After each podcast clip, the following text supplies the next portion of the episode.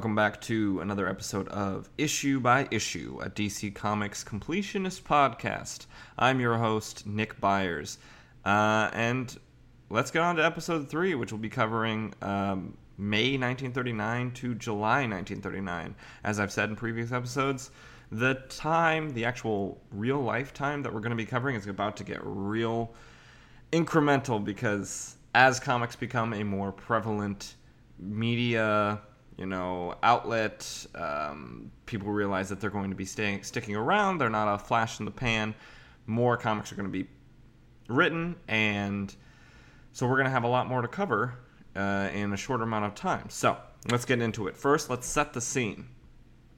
The real world, world history of may 1939 to july 1939 so in my research they do talk about batman being first introduced in May 1939. Obviously, we know that he was introduced, or rather, the comic book that he was first introduced in was released in April 18th, 1939, but the cover date is May 1939, so in the popular record, Batman isn't introduced until May 1939. But enough about that. To other real world stuff not related to comics. Spain in May of 1939 leaves the League of Nations. And if you don't know what the League of Nations was, it's the precursor to the United Nations. It was uh, largely designed by World, World, Woodrow Wilson after World War One in order to prevent any any other large scale world wars and the atrocities that come with them. Uh, it failed incredibly, mostly because the United States did not join. Congress decided against it, and it was largely a failure um, because after you know Spain leaves, other countries leave, other other big name countries leave, and it eventually collapses, and World War II comes about. Not because of it um, or because of any actions. It does. It's basically a pointless body, but it leads to the United Nations after World War II, so it's got its place. Sweden, Norway, and Finland refused Germany's offer of non aggression pacts, which is very, very important because if they had signed these pacts once World War II uh, starts, they wouldn't have been able to do anything, but instead they are able to do anything and they are helpful in the war. Uh, Germany and Italy signed the Pact of Steel, which is a pact of friendship and alliance between Germany and Italy. The first section of it was an open declaration of continuing trust and, and cooperation between Germany and Italy. Um, the second section was the Secret Supplementary Protocol, which encouraged a union of policies concerning the military and the economy. Basically, Germany and Italy are becoming allies before any sort of fighting actually breaks out or the war starts in, in, reality. Uh, the St. Louis, which is a ship carrying a cargo of 907 Jewish refugees, is denied permission to land in Florida after already having been turned away from Cuba. Uh, forced and it's forced to return to Europe, uh, and many of its passengers later die in Nazi death camps during the Holocaust. Uh, the United States is it, it, likes to portray itself as like the good guy in, in, World War II, but there was a lot of you know deep-seated racism against against Jewish people uh, at the time, so they got turned away, and and and they are worse off for it because uh, they're dead. But moving on. Uh, the National Baseball Hall of Fame and Museum is officially dedicated in Cooperstown, New York. I do not like baseball. I find it very boring, but that's important. Uh, the last public guillotining, or guillotining, sorry, gosh, in France, it, it takes place. Uh, murderer Eugene Weidmann, it's probably something French or European, but I'm American, so I don't know how to say it. Uh, is executed. He's the last public guillotining. I think guillotining still takes place as um, a form of the death penalty, but I think it's more in private, uh, like typical death penalties are, not in the public square as it was in France. Uh, the last remaining Jewish enterprises in Germany are closed by the Nazis. Uh, it's really, really taking off this sort of dehumanizing and decitizenizing of, of the Jewish people in Germany. Uh, it's about to get real bad for them. Uh, and finally, Lou Gehrig retires from uh, baseball after being diagnosed with the disease that now bears his name, ALS.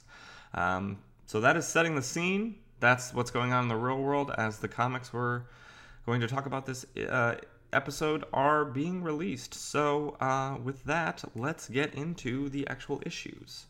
So, the first issue in today's episode is Action Comics number 13, uh, a classic of, of the show. Uh, it's got Superman, it's got Zatara, and uh, let's get into it. Uh, so it was released on May 2nd, 1939, with a cover date of June 1939. It actually has a debut of a character that has some standing in, in the DC universe, someone that I've heard of as someone who's not read a ton, is mostly someone who knows things from the cartoons and stuff like that. The Ultra Humanite. Uh, the Ultra Humanite is kind of it, he's more of an obscure villain, but he's someone that I know, so that's that's something. I know him as a big white gorilla who uh, has kind of an ex bandolier sort of situation.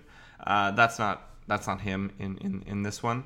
Uh, he's just a really intelligent guy. But uh, let's get into the Superman story involving the Ultra Humanite. Uh, the Superman story, like all Superman stories, this era are written and drawn by Jerry Siegel and Joe Shuster. This one involves Superman. Uh, it's actually it's somewhat two it's somewhat two parted. It's got like it's got like two parts, which is is interesting. As, as someone who's read the previous issues of Action Comics uh, as a part of this show, so it starts out with um, Superman or Clark Kent is in a cab, and his cab is uh, T-boned by another cab. Obviously, it's the 1940s. Nope, 1930s. So they're not going super fast. So everyone's fine. The cabbies get out and you know say, "Hey, you did that on purpose." Uh, no, I didn't. And they punch each other, and and the uh, someone tells Clark, who was in the back of the cab, about this thing called the Cab Protective League, which is a, I guess, a conglomerate of cabs that are um, I guess threatening and, and attacking the independent cab companies. Uh, so Superman, of course, has got to investigate because it's something so ridiculous that it's like I got I gotta get into this. I'm indestructible, but I need to stop this cab conglomerate from you know hurting other cab companies, which is you know fine, but it's just not very exciting. So Superman goes to the headquarters of Carlisle Cab Company, which is an independent company. And he luckily uh, is there right at the exact time that um, someone from the uh, Cab Protective League is threatening the owner of the cab company. What a, what a coincidence! Superman's so smart. He's got the power of super timing. Uh, so he, the the the head of the Carlisle Cab Company, is being threatened by someone from the Cab Protective League. He's got a gun, and so Superman bursts through the skylight and crushes the gun. The guy tries to punch him. Of course, it doesn't work. Superman knocks him out with a, a, a flying elbow to the face. And Superman does the Superman thing by carrying him, jumping from building to building. Uh, it's, a, it's a known Superman trope at this point. The guy wakes up, and rather than just being completely terrified like every single other person that Superman has done to this, this guy tries to fight back, which, like, hey, good for him finally somebody, finally somebody stands up to Superman and his crazy, I'm to carry you and scare you by jumping from building to building. So he pulls out a knife and attempts to stab Superman. Uh, Superman is surprised by this. The knife breaks, uh, of course, because it's Superman, and the the trajectory of the jump is thrown off. And instead of landing on the building, Superman and this guy slam into the wall, and they start to fall. Superman grabs onto a windowsill, doesn't break, uh, but the guy doesn't. The guy falls uh, and lands on the ground in front of two of his, uh, you know, compatriots, co-conspirators, and he's dead. Superman basically killed a guy, and all Superman has to say about it is, if he hadn't tried to stab me, he'd be alive now. But the fate he received was exactly what he deserved. I don't know, Superman, if I guess threatening someone, racketeering in a sense is worthy of death. Uh, Superman has a very, very bleak outlook on what um, punishment for crime should be. So Superman, he's ruthless. At least now, at least back in this day, he gets. I guess compared to this Superman, modern day Superman is soft. So Superman killed a guy basically. Uh, the guy had a hand in it, but Superman was the one jumping from building to building with a loosely, just loosely holding onto a guy under his arm. But whatever the two guys that are friends of, of, of, this guy who just died, they go back to the Cab Protective League and they're trying to figure out why their friend committed suicide because they didn't see Superman, so they just thought he jumped from the building and died. They don't. One of them says that's not important right now. Who cares about that guy? Basically, we got to find out if he got Carlisle to join the league. So they call up Carlisle, and Carlisle says, "Hey, go to hell. I'm gonna call the police on you." Uh, they're gonna go and basically uh, kill him because he's um, gonna snitch on them. But Superman, of course, just in time, perfect timing, comes in and he, you know, stops them from driving out with their cab. He holds onto the back bumper, and they're like, "What's wrong with the vehicle? Why can't we? Why aren't we driving?" Because they don't, they don't think to look back. Uh, and they get out and they check it, and Superman lifts up the car, destroys it. They try to shoot him, and he then he then basically forces them to destroy their own cabs while he's also destroying them. Uh, one of them, Reynolds, attempts to escape. Superman stops him. Uh, he, you know, he beats him up. He destroys the rest of the cabs, and he gets the cops to come and and arrest Reynolds for racketeering, threatening, threatening people, stuff like that. Uh, then Superman, rather than using a door, just busts through the wall and leaves. So we cut to a newspaper and saying that the cab racketeer is, you know, he's been he's been captured. He's going to be sentenced. Um, he's being driven in a cop car uh, with a couple cops. Weirdly, he's sitting in the front seat, and one of the cops is sitting in the back, which is weird. Uh, um, police procedure must be very different in the 1930s than it is today. Uh, Reynolds asks if he can smoke. Of course, he can. It's the 1930s. He lights up, and, and the cab begins to fill with uh, a mysterious gas, and and the the cops are knocked out, but Reynolds is not and he gets out and he says, "Saps never never guessed that cigarette, that cigarette contained a mysterious gas. Who would have thought that? Cigarettes contain a mysterious gas that could kill you. Not people in the 1930s. I'll tell you that right now." Uh, he dumps the two bodies of the the cops. Don't know if they're dead or if they are just um, knocked out. Uh, we do find out that they are dead in the next shot. Uh, it's another newspaper it says Reynolds escapes, captors gassed, officers' bodies uh, found roadside. Superman reads this uh, and he searches the area. He finds the cop car uh, near uh, a dark cabin. He, of course, busts through the roof because doors are for suckers. He finds Reynolds there, but Reynolds isn't scared. He's sitting in a chair all lackadaisical and whatnot, being real chill and he says, I'm not scared of you. Look. And behind them, there's a guy in a creepy white coat sitting in a wheelchair. He's like, I've got him, so I'm not afraid of you. And we are introduced to the Ultra Humanite. He is a balding man. He's got the classic balding man sort of horseshoe on the back of his head of hair. He's wearing this creepy white coat. You know, the ones where like the it doesn't button in the middle, it kind of buttons over to the right, like one flap kind of covers the middle. It's very creepy. It's a very creepy look. He he explains to Superman that he's the head of a vast ring of evil enterprises, and, and, men like Reynolds are his pawns. Uh, and his uh, he explains that he was born with oh sorry he wasn't born with. Because of a scientific experiment he possesses the most agile and learned brain on earth. Basically he's the smartest man alive uh, on earth.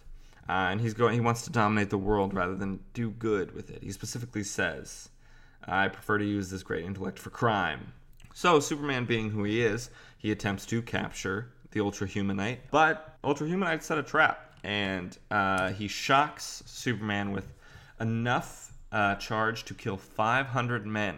Superman, of course, is still alive. They're shocked at that. They know that if Superman's still alive, the Ultra Humanite's plans will always be, you know, threatened. So they tie Superman up to a, a, a board or a table or thing and put them on the put him on the classic death trap of the saw blade, you know, the sort of lumber mill conveyor belt saw blade where it cuts the big logs in half. They're going to do that. Superman breaks the saw blade as his head starts to touch it because his head is, you know, his entire body is indestructible.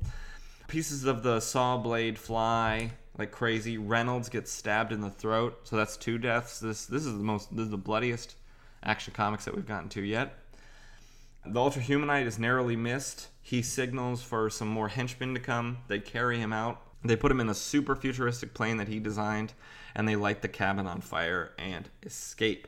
Superman wakes up in the cabin that is on fire. He escapes, of course, because he's Superman, and then he chases after the plane. He busts the propeller, the, pl- the plane and him plummet to the earth. The plane crashes and is destroyed, but strange, he can't find any trace of the Ultra Humanite. And he says, well, that finishes his plan to control the earth because he's dead.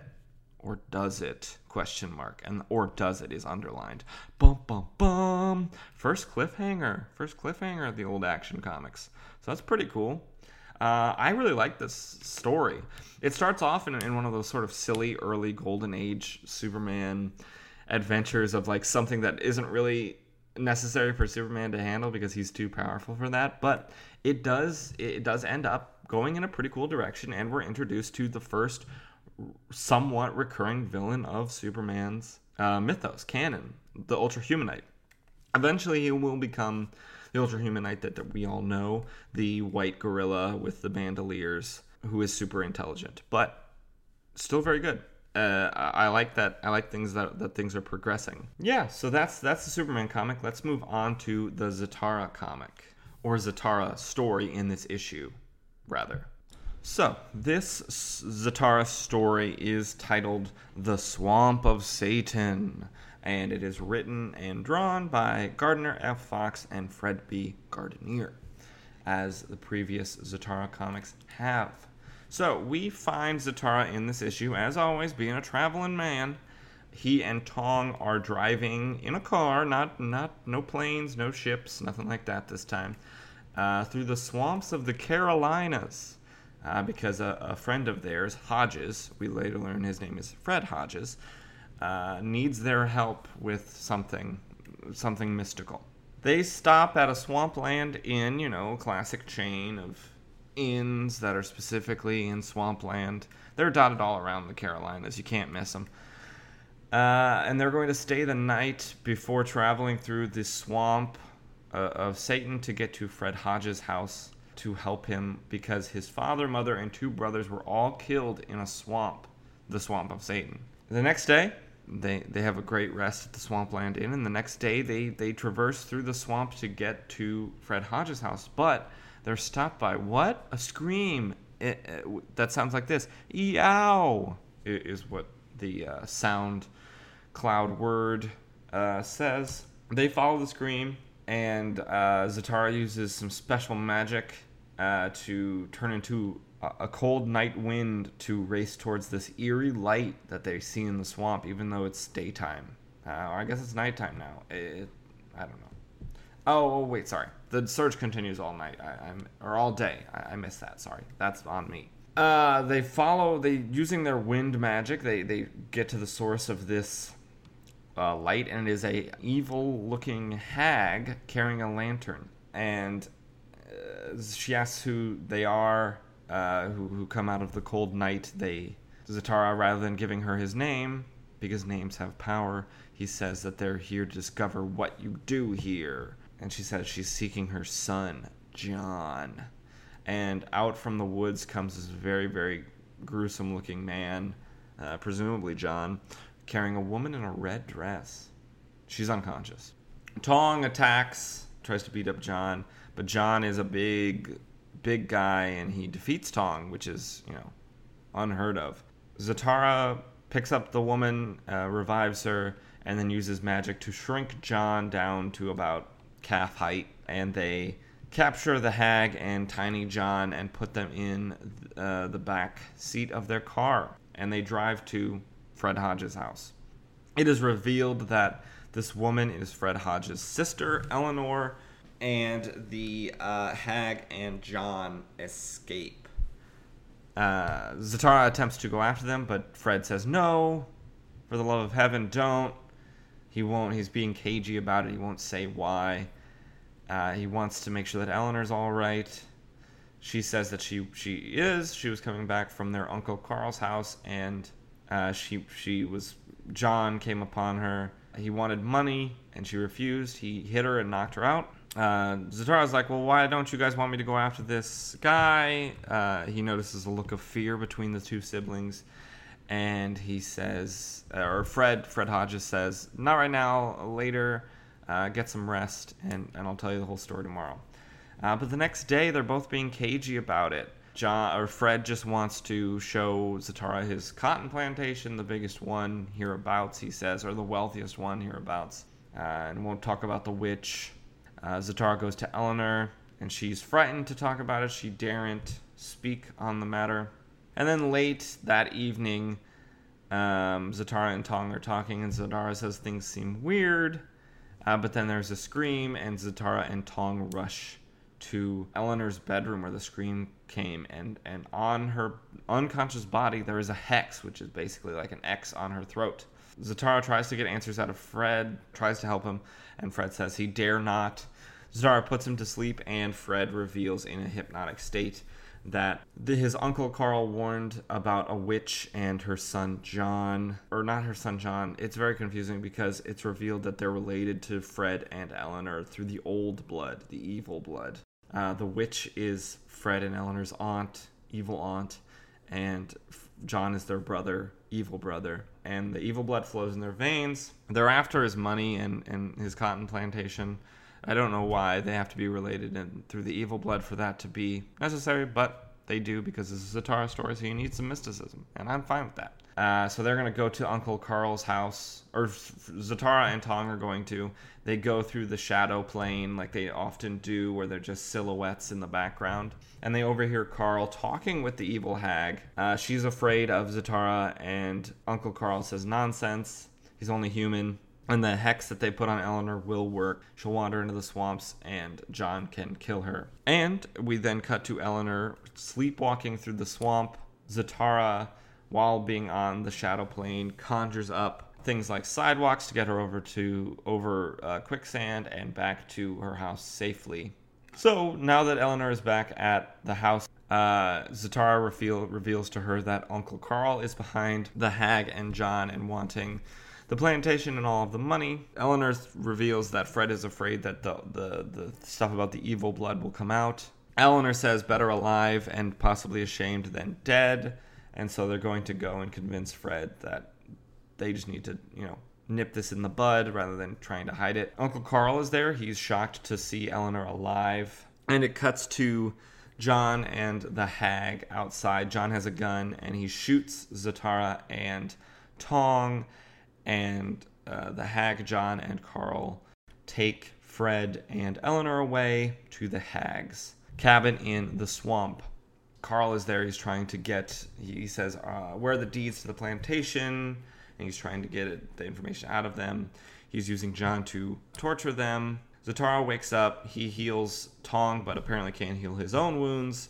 Uh, so Tong does first aid on him. Zatara and Tong uh, are transported to the cabin, and Tong busts through. He does. He does away with John Zatara turns Carl's gun into a snake before he can shoot everybody, and he turns the witch into swamp water, slimy water of the marshes.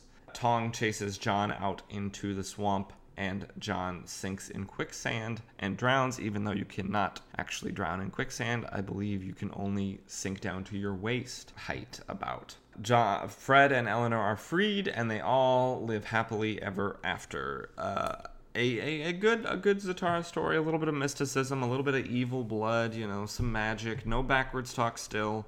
I'm a little disappointed. I keep trying to read Zatara's incantations backwards to see if they spell anything. They never do. Uh, maybe someday. Uh, but that is the that is the Zatara story, and that is Action Comics number thirteen. Okay, let's move on to our next issue, which will be Detective Comics number 28, released May 11th, 1939, with a cover date of June 1939. This issue uh, has no debuts in it, no rookie laps for any characters this time, uh, and it includes uh, a Batman story and a Crimson Avenger story. Well, of course, as always, as always, it's only been one issue, but as it will from this point on, we will be starting with Batman, the most popular of the two stories in Detective Comics at this point. So, if you remember last time, Batman uncovered the plot of a wealthy man in the in the chemical industry killing off his business partners so he could have sole ownership of the chemical plant. It's it's a very famous case. It's referenced in in the future Batman as his first case. Uh, I believe it's referenced in the uh, Scott Snyder um, storyline of, of dark metal. It's reference to the Chemical Syndicate uh, story. It's a very important story. So, moving on to the second one, not as important and also not as interesting. So, this one is a basic jewel thief, you know, story. Like a, a gang of jewel thieves is stealing jewels from apartments uh, of the wealthy, and Batman loves to protect the wealthy because that's what Batman does. Just kidding. He also protects the poor, but he's a wealthy guy. It's just wealthy people are the only people that have things worth stealing. So, I guess it makes sense that he protects them. But it starts off with this this one specific panel of this uh, little newsboy. Uh, this might be one of the primo panels for this episode, but it's it's funny because he's speaking in a way that the words are misspelled. Like he spells jewel, or he speaks jewel, uh, J O O L, instead of right like how it's actually spelled. Like he's so uneducated that his his words come out misspelled, which is that's funny. Um, but so first, Batman or Bruce Wayne starts off uh, doing some some old school trickery by uh, calling a known confidential informant. Uh, back in the day, they're called stool pigeons. Uh, confidential informant gives them a little bit of you know respect for what they do, uh, and is not as silly. So he calls this stool pigeon Gimpy, not the same Gimpy from previous Superman stories. He's likely in jail. Uh, he Bruce Wayne pretends to be Commissioner Gordon and asks him if he asks Gimpy if he knows anything about these jewel thieves, this jewel gang that are doing all these thieves, thieves, thefts. And uh, Gimpy tells Bruce Wayne, who's commission- pretending to be Commissioner Gordon, that they're going to hit the Vandersmith's apartment tonight. So now Batman's got the information. Uh, we then cut to two of the jewel thieves coming out onto the roof of this apartment building. Batman is hiding behind uh, a chimney. Uh, he's holding onto it like he's afraid he's going to fall, like he is afraid of heights, which is kind of funny to imagine. Batman jumps down, and uh, I will mention one of the things that they do in the Batman comics that I've noticed, uh, or these early detective comics that I've noticed, is they put quotes around Batman. It's it's it's still Bat Dash Man, and there's quotes around it every single time. Like they're almost i don't know if they're almost like embarrassed that he's called batman or they want to make sure that everyone knows that he's not actually a bat man. It's a it's a it's a nom de plume if you will. It is an, an alias. So it's just weird. It's just it's just constantly batman. And i i can't stop myself from reading it as batman with quotes around it. So he beats up these jewel thieves. Uh, he throws one off the roof, uh, presumably to his death.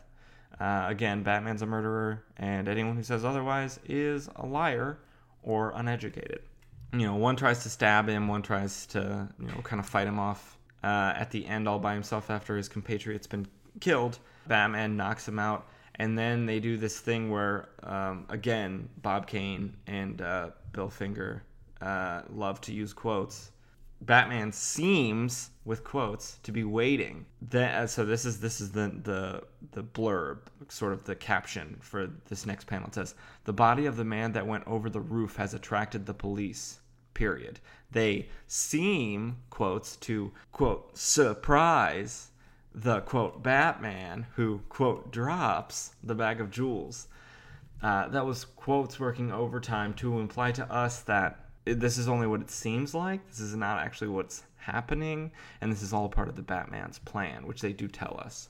He says, "Sorry, gentlemen," and then he does a backflip off the roof, and then uses a rope. No grappling gun yet, just a simple rope, a silk rope though, so fancy and very strong, and lassos some flagpoles and swings down, and the cops are really impressed. So then the cops now think that Batman is involved, and the caption underneath it says this is exactly what the Batman wants the cops to think. He wants them to think that he's head of this jewel gang or like involved with this jewel gang.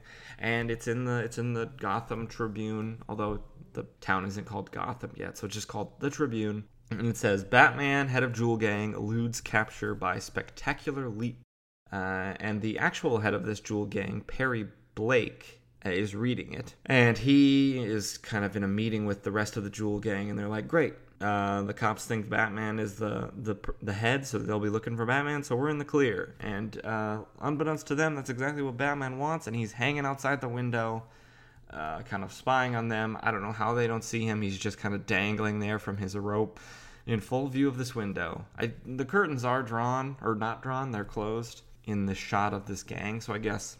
But then how is he? I guess he's over. He's just listening. Or does say listen? He's listening.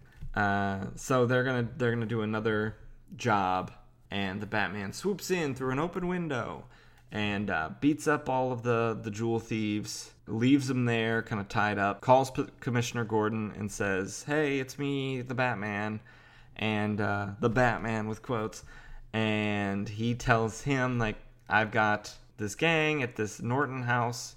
Uh, you can come and get them whenever you feel like it." What a nice guy that Batman is.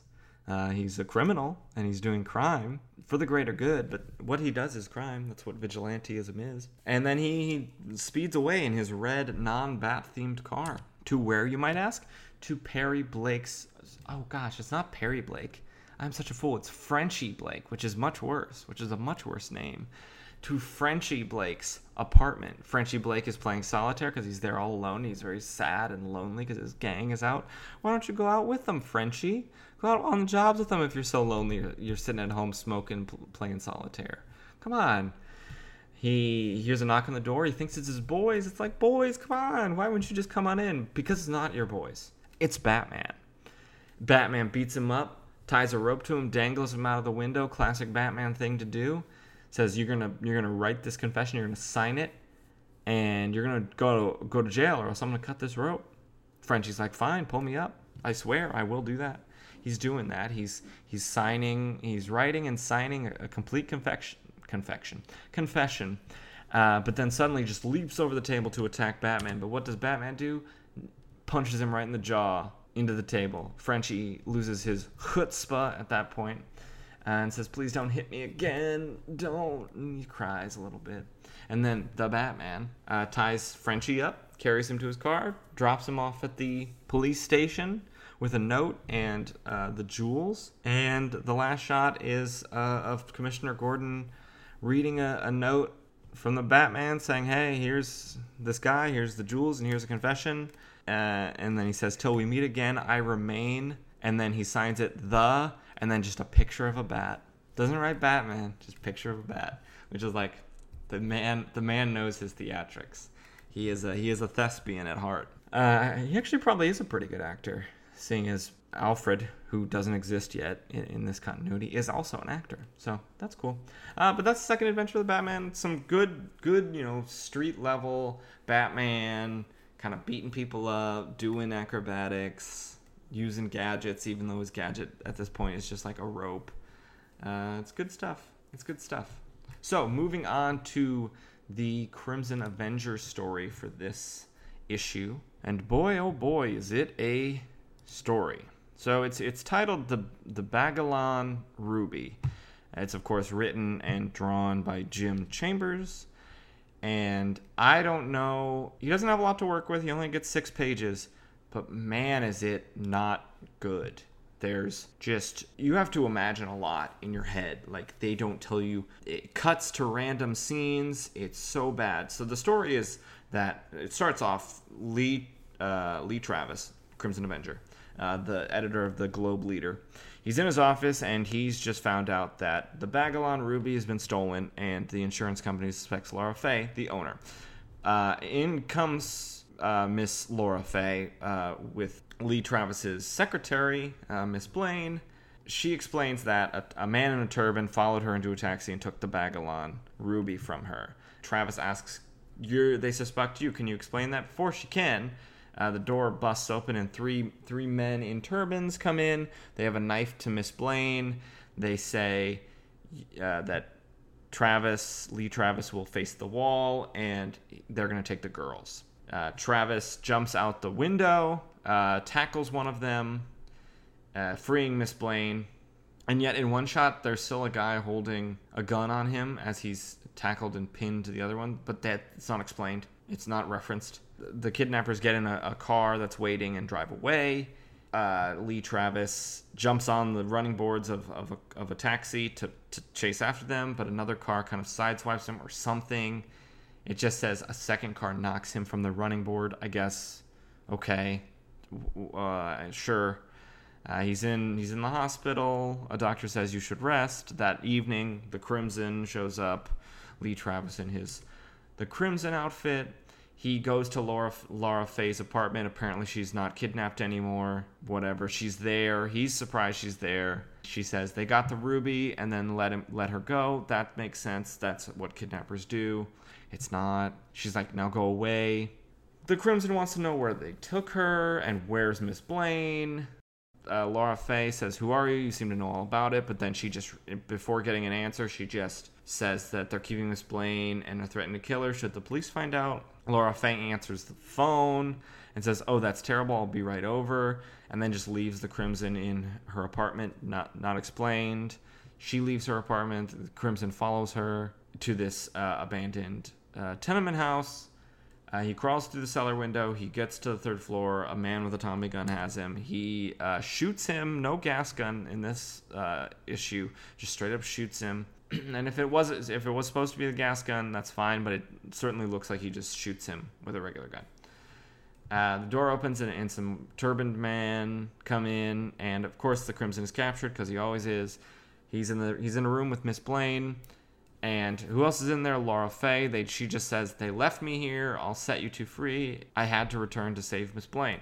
Why didn't you save her in the first place? But whatever. Before they leave, the Crimson sprinkles some uh, gray powder into the turbans. And now he tells the girls to return to the Globe office and keep the police there for whatever reason. Why not bring the police to where they're at? I don't know. Uh, he taps into the phone line like he did last issue, I think, and calls. It says three doctors.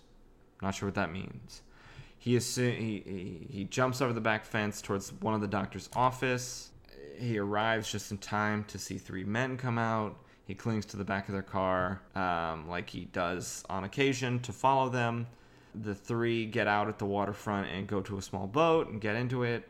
The Crimson follows at a safe distance. He's ambushed and captured again. He's put into the car and driven somewhere he's put into an empty room with Miss Blaine again, and she says that that Fay Wench tricked her. So Laura Fay is in on it. Uh, and and this guy, this random guy in a suit and hat, says, "You got other company too, Crimson. There's a cobra in that box over there, and you won't like he won't like you."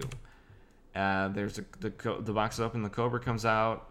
Uh, the Crimson asks Miss Blaine to whistle. He she does, and she is a snake charmer, I guess, because all you have to do is whistle, and snakes are charmed. That's how. That's definitely how it works. The Crimson takes his cloak off and grabs a snake. Uh, the door is apparently opening, and he uses the snake to bite the guy's hand. He throws the snake in there, and then Miss Blaine says, "I wonder how they liked the itch powder in their turbans. We've ne- we haven't seen that. We saw them put the powder in there. We didn't see them react in any way." And then sirens are wailing, wailing, the police are here, and the Crimson leaps out of the window. Uh, and that's the end. Like, I get it. Six pages is not a lot. You have to tell a story to, I guess, fill those pages. And I know that comic turnaround, especially back in this day, is quite quick, and you don't, you know, you're doing it all by yourself. But it's a terrible, incoherent story. Like, the beats are there, but a lot of stuff is referenced off page and it, there's just really not much of a payoff. We don't see anybody go to jail. It's a bad story. It's a bad story. We can we can admit that. We can admit that with hindsight. And even at the time, they're probably like, "This is a bad story. I didn't like this at all." No stars. No stars. So that's issue. That's uh that's Detective Comics number twenty eight. Half good, half bad. Sometimes that's the way it is. Uh, so on to our next issue, which is Superman number one. This is the beginning of the the trope of DC Comics where their two big names get multiple comic iterations. Uh, Superman number one, along with Action Comics, uh, will cover Superman, and eventually we'll get Detective Comics and Batman covering his stuff. So, so let's get into the actual issue.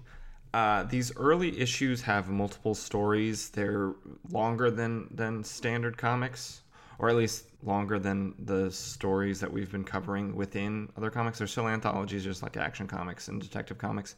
So there's 64 pages in all, but it's all Superman.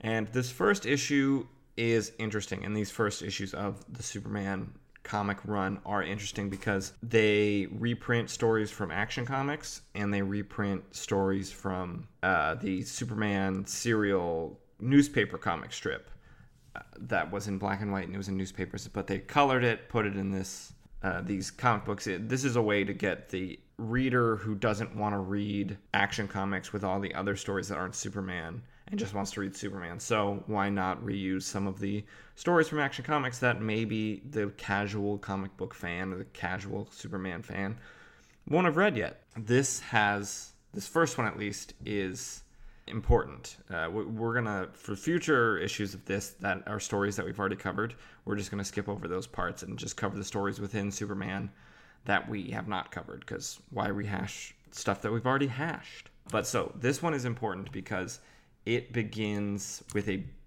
new, newly like refurbished, redone origin of Superman. Um, if you remember in Action Comics number one, it just says that Superman's planet got too old and he was sent away on a rocket.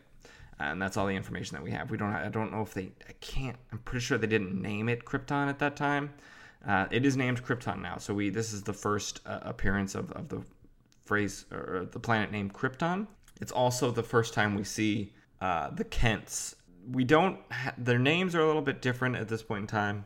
Um, we don't have John's name, but Martha is actually named Mary in this one. I'm sure that that will be changed eventually because eventually she is Martha Kent, as we know from the most important scene in Batman vs Superman. Super important scene and definitely not stupid. The new blurb uh, for Superman's origin, the beginning, is just before the doomed planet Krypton exploded to fragments. A scientist placed his infant son within an experimental rocket ship, launching it towards Earth. Okay.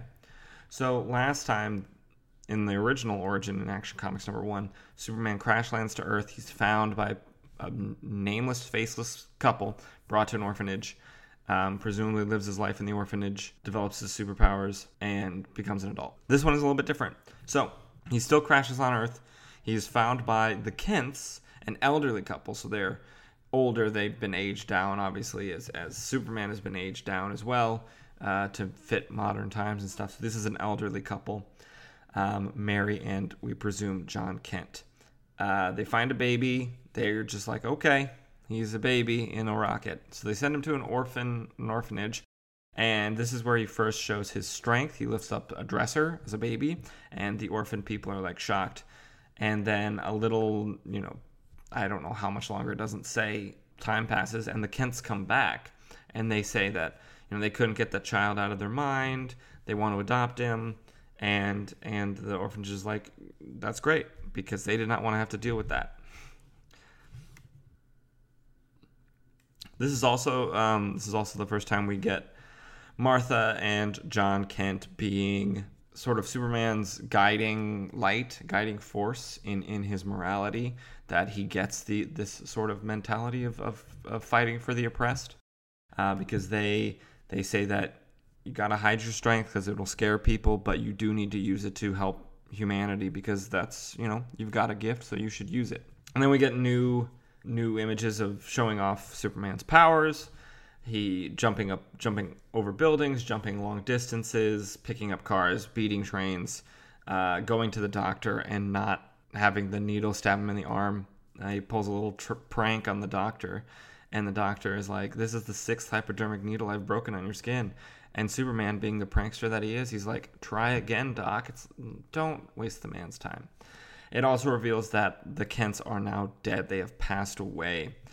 But that just strengthened Clark's mentality that he had they had instilled in him, and so he becomes Superman. Uh, we also in this issue have an introduction to the first story in Action Comics number one, which, if you remember, we we were in media res with Superman carrying a woman that's bound like through the air. So this this sets that up. So first, Superman goes to the Daily Star. He wants to get a job. He doesn't have any experience, but he knows he'll be a good reporter. Uh, George Taylor, who is not named at this point, says, "I can't help you." Clark gets the idea that if he is the first one to breaking events, he can convince uh, George Taylor that he is a he can be a reporter. So he turns into Superman, jumps up, hides by George's window waits for him to get a phone call that a mob is attacking the county jail, and then he rushes over there. And this mob is busting down the door of the jail. Uh, they pull out a prisoner, and they are attempting to lynch him. Superman comes in. This mob thinks that they're going to take just this one man. He beats them off. He beats them all back, and they are they're they're stopped from lynching this guy. Uh, Superman takes him down from the rope, puts him back in his cell because he is a prisoner. Um, but he wants the story. So this guy tells Superman this story uh, of real life events that Jack Kennedy, not not the president, not John F. Kennedy, whose nickname was Jack, was murdered by not the person who was in jail, Evelyn Curry. She's about to be electrocuted, the death penalty for this murder. And this guy in the cell reveals it to be B. Carroll, a singer at this nightclub. She killed Kennedy because he was cheating on her and then framed Evelyn. So, first, after hearing this, Clark gets on the phone to George Taylor, the editor of the Daily Star, and, and says, I've got the story for you. Can I be a reporter? And uh, since this is comic books, uh, George Taylor says, Yep, of course. Uh, report to work tomorrow. Then Clark goes to this club, the Hillo Club, or High Low Club. Oh, I bet it is High Low. This High Low Club, and watches this woman who is the murderer sing, and then later uh, he hides in his, her dressing room as Superman. When she comes in, he reveals that he knows that she killed Jack Kennedy and that he is going to bring her to justice. She tries to shoot him, of course. He breaks the gun. She tries to, you know, kind of use her feminine wiles to to get him to stop. He says no, of course, because he's Superman. And then he picks her up and carries her out the window. And then it the next page is the beginning of Action Comics number one Superman story. And the exact they didn't even redraw it; they literally just reprinted it because it, it's still got the weird shading and the weird coloring on it.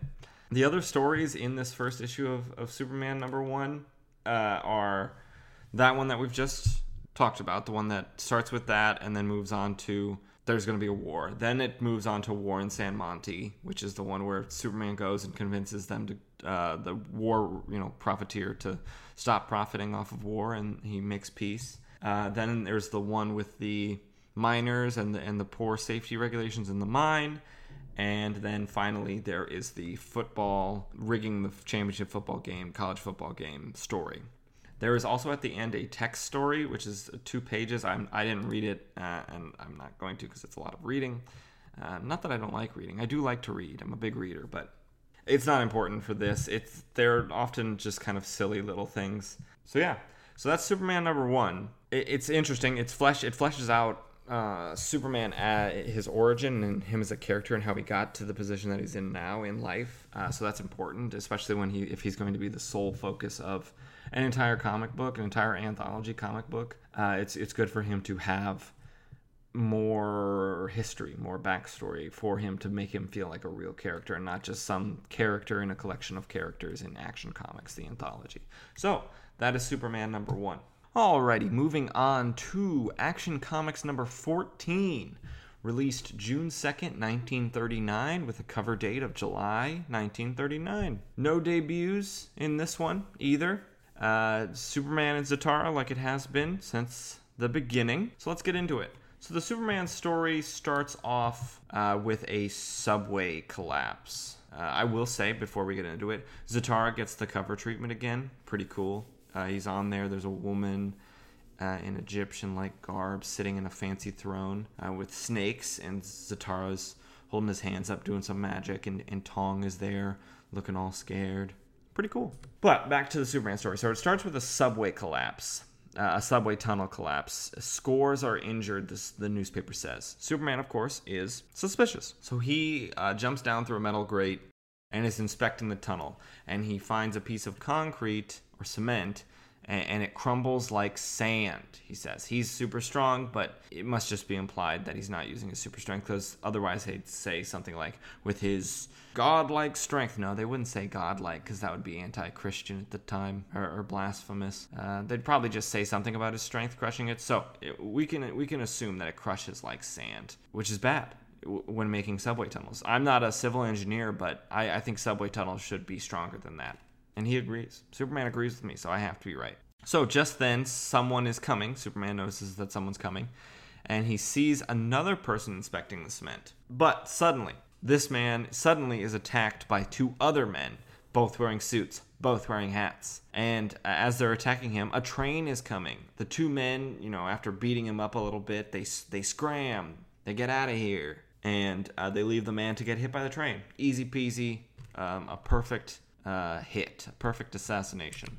Or it would be if Superman wasn't there. Superman, with his super speed, grabs the man and is running in front of the train because, as we know, he can run faster than a train. So he's running in front of the train, and the the driver of the train is even shocked. He's like, "A man racing the train, beating it? Am I going nerds?" Is what he says, nerds, which is not a word that I've heard before. Uh, Superman jumps onto a subway platform to get out of the way of the moving train, and then jumps out onto the street, and then jumps out on top of a building. He does a better job this time, doesn't drop the guy, and uh, does cause a car crash with his spectacle.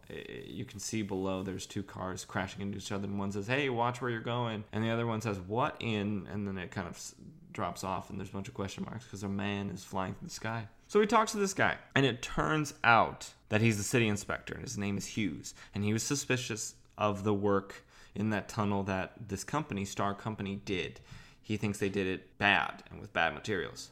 Superman then asks if he knows who the men who were were that attacked him. He says no, but they probably worked for Star uh, Incorporated, the Star Company. That's great. That's a lead. But just then, a quote, and I'm quoting from the the comic. A department store detective abruptly dives at Superman. So a man has come up to the roof because you know Superman's up here and he dives at him. He says, "Gotcha.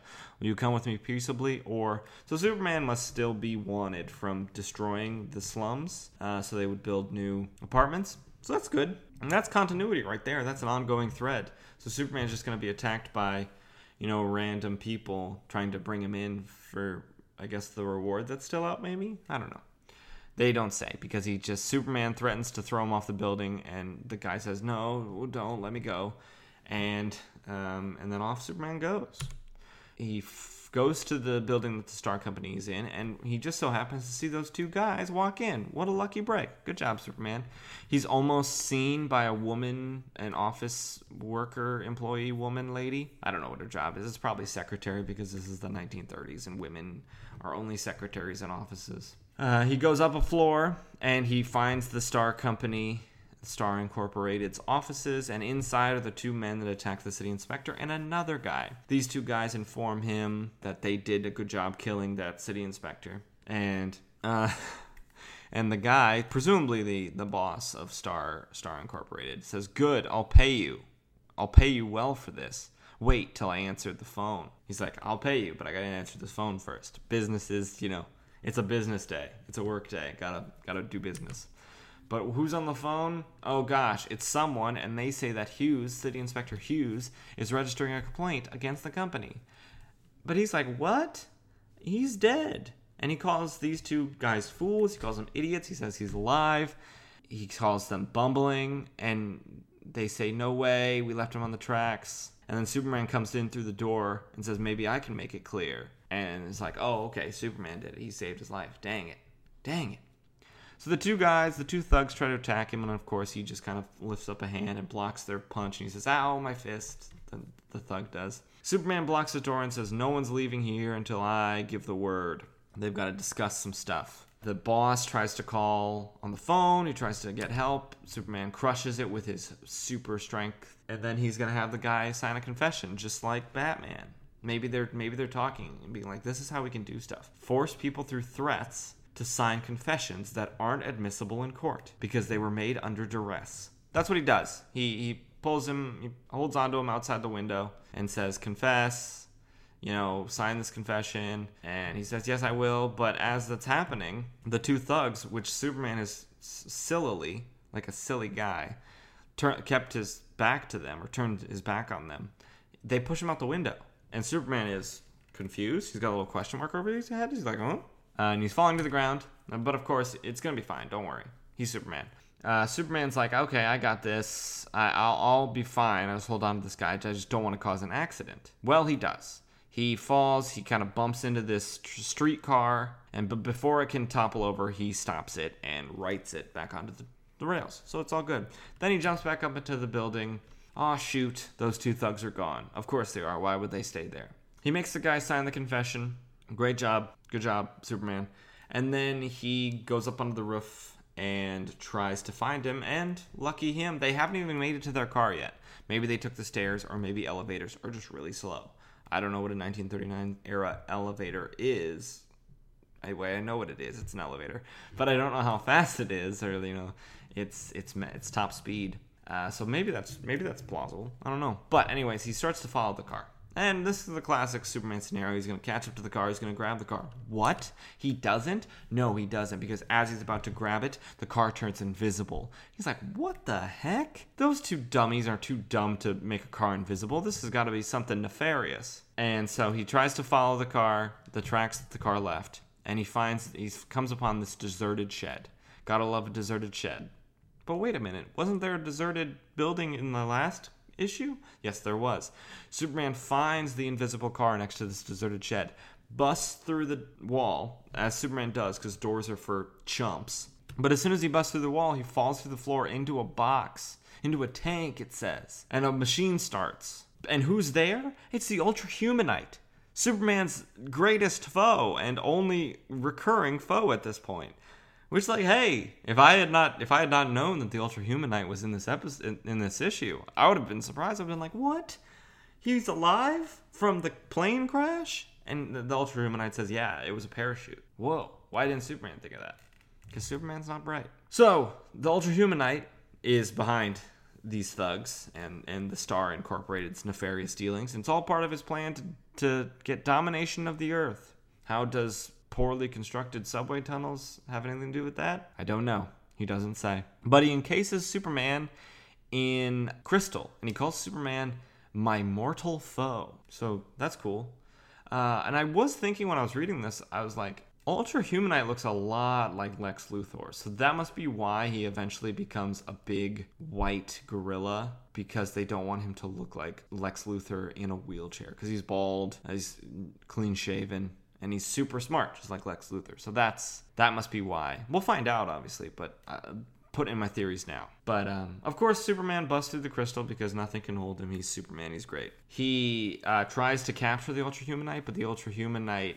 With a wave of his hand, his chair is dropped beneath the surface of the floor, kind of an escape um, free fall. He tries to find him and tries to bust through the floor, but can't find him down there. He grabs the two thugs. The invisible car is gone, so the Ultra Humanite has escaped again. Good job, Ultra Humanite. You really are the smartest man in the world. Goodness. He takes the two thugs to jail. He gives the confession to City Inspector Hughes. Clark Kent puts in a story, says a powerful expose just in time to make the latest edition. Dang it, Kent. Good job. Just all right in the nick of time. And his editor says, Where the heck have you been? Because we haven't seen Clark Kent all episodes. It's been all Superman. And then Clark Kent is sitting at home thinking he's sit, he's wearing a robe and he's looking sad and he says the ultra humanite has got to be stopped before he succeed in his succeeds in his mad plan to dominate the earth. So he's still thinking about the ultra humanite. So it's it's on it's on his mind. It's on the back burner. He's always gonna be thinking about it. And then the final panel says meanwhile, and the ultra humanite's there. He's got a beaker and he's got a flask. No, he's got a beaker and he's got a bigger, wider beaker, whatever the chemistry name is for that, mixing beaker. And he says, Only one obstacle confronts me Superman. He must be wiped out. It's a terrific task, but my tremendous brain can devise some way to trick him. So the Ultra Humanite's going to trick Superman to defeat him. And that's the end of, of Action Comics number 14's Superman story. It's a good story. I love the recurring things of, of Ultra Humanite and Superman still being wanted, so random people are just going to attack Superman. It's a good story, and you can't change my mind. Not that you would try. I'm sure you agree. It's a good story. Uh, so moving on to the Zatara story from this issue. The Zatara issue from this, the Zatara story from this issue is, of course, written by Gardner F. Fox and, and drawn by Fred Guardineer. Uh, and it's called The Fountain of Youth, or as I like to call it, Zatara is a dick to indigenous people for no reason. So the story starts out where the last story left off. Zatara is staying at the Carolina plantation of his friends Eleanor and Fred Hodges, the ones with the evil blood relatives that they killed. They bring him to a friend of theirs, Jeb Standish. He's a retired Southern industrial leader, likely uh, grew up uh, somewhere that uh, owned slaves because it is the South and it is 1939 and he's an old man. So, not important to the story, just thought I would point it out. So he has heard of Zatara as a master magician, as everyone has, of course. He's dressed like a weirdo constantly. Of course, he's a master magician. Magician, and Standish wants him to find the Fountain of Youth. Zatara, being a learned man, brings up Ponce de Leon's quest of just such a thing in Florida back in the 1400s, 1500s, uh, 16th century, if you will. Actually, I bet it was, I bet it was 15th century, wasn't it? No, who knows? I'm not. That's not my time period, and that's not the time period that we're covering, so it doesn't matter. So Standish says no. Ponce de Leon, he's a dummy. That's not where it's at. It is in the ancient Inca uh, well of Quetzalcoatl. I don't know if that is actually ancient In- Incan. Uh, it could be. The Incas are, are an ancient uh, tribe of people that lived, I believe, in where modern day Chile is. Chile. But so that was that makes the rest of the story a little bit weird because we'll get to it. So uh, Standish says, "I'm rich, uh, Zatara. You are poor. If you do this for me, I'll give you a million dollars." Because he doesn't want to die. He wants to regain his youth, and with his experience and youth, he'll be the greatest man in the world. Sure. Zatara agrees. He says, "I'll go." Uh, he he spends a week to uh, prepare, and then he he boards a ship to South America, and he tells Tong when they land in Rio de Janeiro. So if they're landing in Rio de Janeiro, and the ancient Incas are basically on the other side of the continent, doesn't seem like it very smart. So I think they just used Inca for placeholder for vague indigenous tribe that lives in the Amazon. And I could be completely wrong. The Incan Empire could have stretched way further than that, but I just don't think it did. But I could be wrong. Whatever, doesn't matter. So, but Tara informs Tong that he needs to find some some indigenous people. He calls them uh, natives, of course, to paddle them up the Amazon and into the jungle. And you know, some they may be difficult. And if they if they are, Tong says that he'll he'll you know beat them up. He'll beat them up. That's what Tong does. Uh, the native people, the indigenous people that they get to uh, paddle them up, say no, it's cursed. They don't want to go up there. This is part one of Zatara being a dick for no reason. Zatara uses his magic. He's a magician. He's a magic man to levitate them off the ground to scare them into paddling them up the Amazon River. They agree at that point, and but at every single turn they're trying to kill Zatara and Tong because they don't want to do this. Uh, Zatara turns him, you know, replaces where he was sitting with a brick wall and confuses the guy. Then he walks on water. Then uh, he they're about to kill Tong, and so he levitates. He like tips the boat upside down, but Tong is smart because because he is he is friends with a white man so he climbs onto the bottom, which is not the top of the canoe, and the other ones, the other people in the boat are dangling from it because they're not they're not smart like Tong. Then they're about to go over a waterfall, and Zatara levitates the canoes up into the air, and so then they, they decide to just paddle through the air then rather than the, the, the river. And then below them they see the Red City, which is apparently where this the Fountain of Youth is going to be. Now, I have to pause here. So, this is why I call this story, or why I said at the beginning of the story, that it's just Zatara being a dick to indigenous people uh, for several pages. Zatara is a magician. Zatara knows magic, amazing magic. He can turn people into worms, he can fly, he can turn into a shadow form. Why in the world would he need to hire indigenous people to paddle him and Tong up the river. And I say, so that he could be a dick to them. because the writers of this are like, oh, won't it be so funny? You know, Zatara being so much better than these non-white people. Uh, he's gonna just kind of pull pranks on them the whole time, even though he doesn't need them to get there. He could literally just fly. He could literally teleport. I'm sorry. I was just reading this. I was like, this entire point part is pointless. So, but whatever. Uh, so they get to this red city and they're immediately attacked because they're you know outsiders. They're there for nefarious reasons, and so they're attacked by the warriors of the red city. Uh, the the book does call them red savages. Do you just want to point that in, put that in there. Some just un unhidden racism right there. Uh, Zatara does some magic, turns their spears into clouds. Tong punches a huge brute. He punches a huge brute of an Indian is what he's called, and beats him because he is he is he may be he may be Indian from India. Uh, he may you know speak in this sort of bad English and never wear a shirt and be depicted in such a racist way, but he is he has accepted white man's culture and he knows that white men are superior and so that's why he wins. And because he's on the team with Zatara and Zatara is the protagonist. It's just this is all very it's all blatant and it's not even hidden in any sort of way. So now they've bested them and they're allowed to enter the area where the, the Fountain of Youth is supposed to be. And inside they see the woman who's on the cover uh, in the fancy chair. It wasn't Egyptian, it was apparently Incan, uh, from what I said earlier. Zatara says she's dead, and, and she speaks and says she's been dead for thousands of years. She sits in judgment of those who come to get the fountain of youth. She lets out snakes. Zatara says these snakes are never never been seen before, but you know who can defeat them? The common mongoose. So these snakes are alien. They're they're they're never been seen before, but just a regular mongoose because mongooses or mongoose are the enemy of snakes. All snakes, apparently. So that's cool. Zatara then does this dumb face to exert tremendous pull uh, on this unseen force.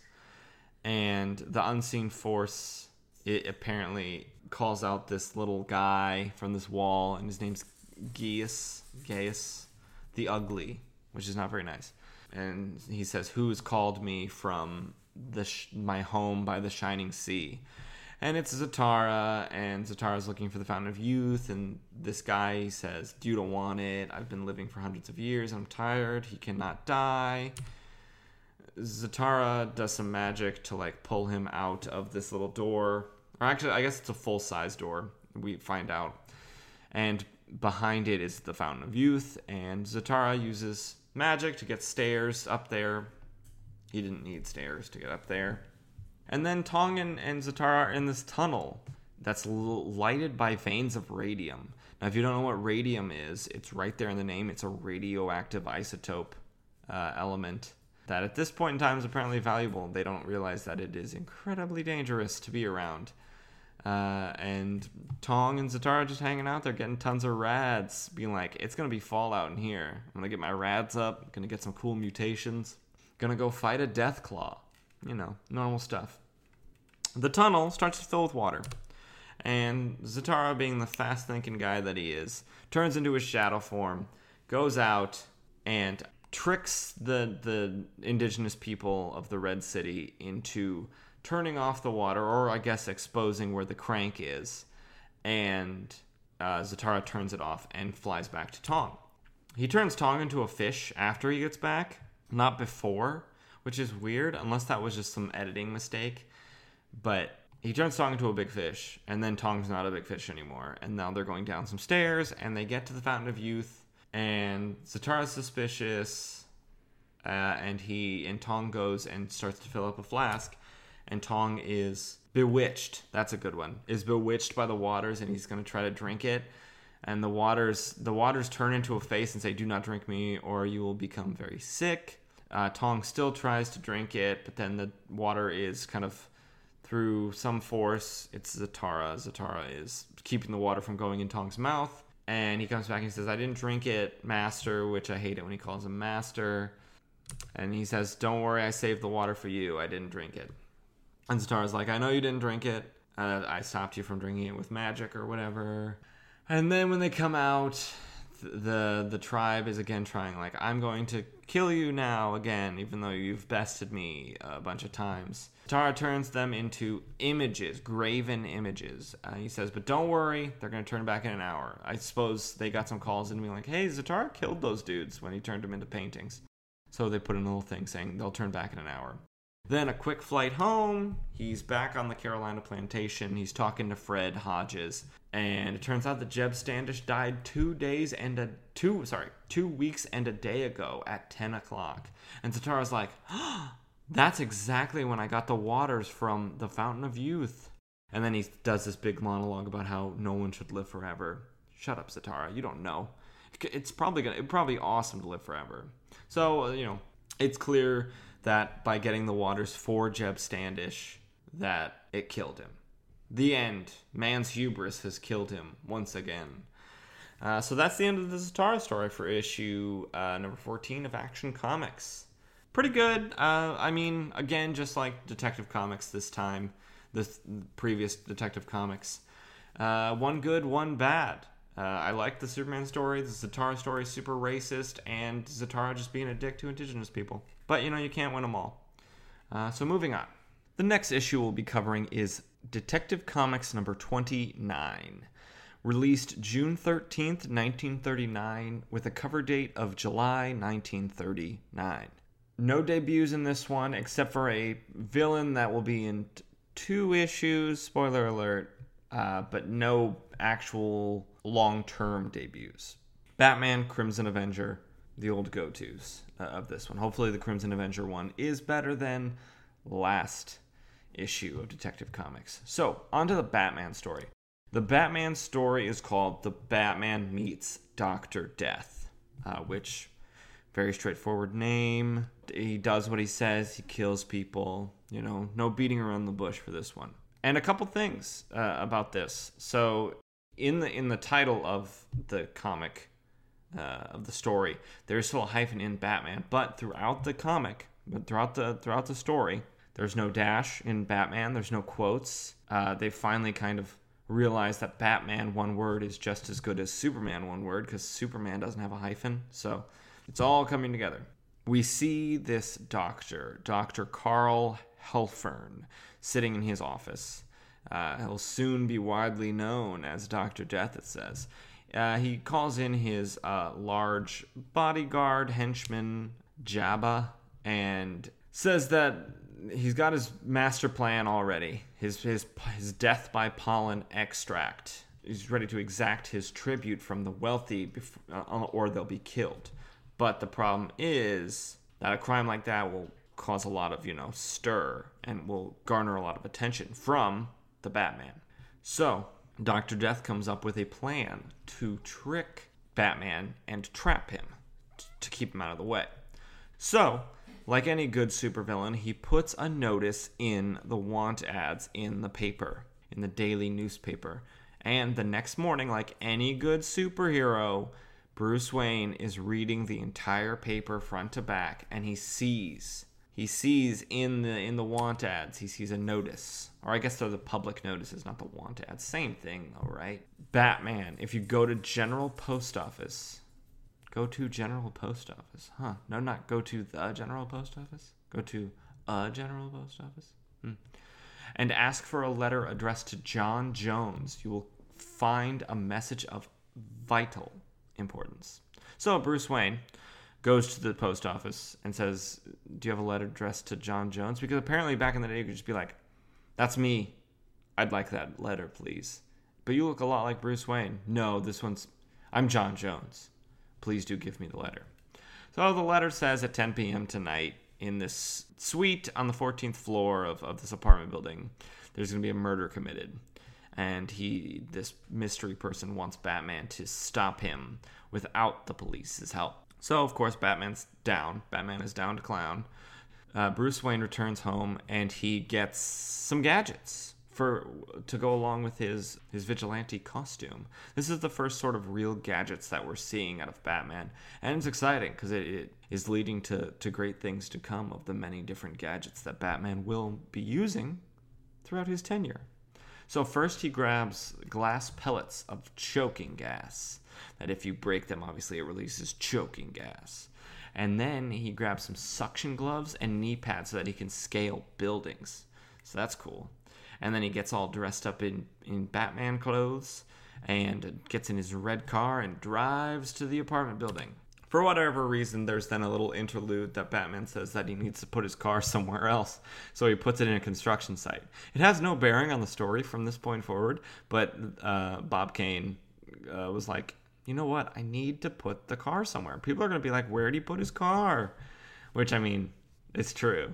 Wouldn't they? That'd be like the stupid, inane thing that comic book fans would be like, "Where um where did Batman put his car in uh, Detective Comics number 29?" Uh, he put it in the construction site so that, you know, no one would bother it. So he lassos up a ways, and then when he gets too high to lasso, he puts on his suction gloves and his suction knee pads and he climbs up and it says like a gigantic bat, which I guess bats do climb stuff, but I don't really think of bats as climbers. I think of them more as flyers. Except that's true, isn't it? Like bats don't fly from low places, they swoop. So they kind of like they need to be up high to then swoop down and get air. So I guess yeah, that makes sense that they would climb. I stand corrected.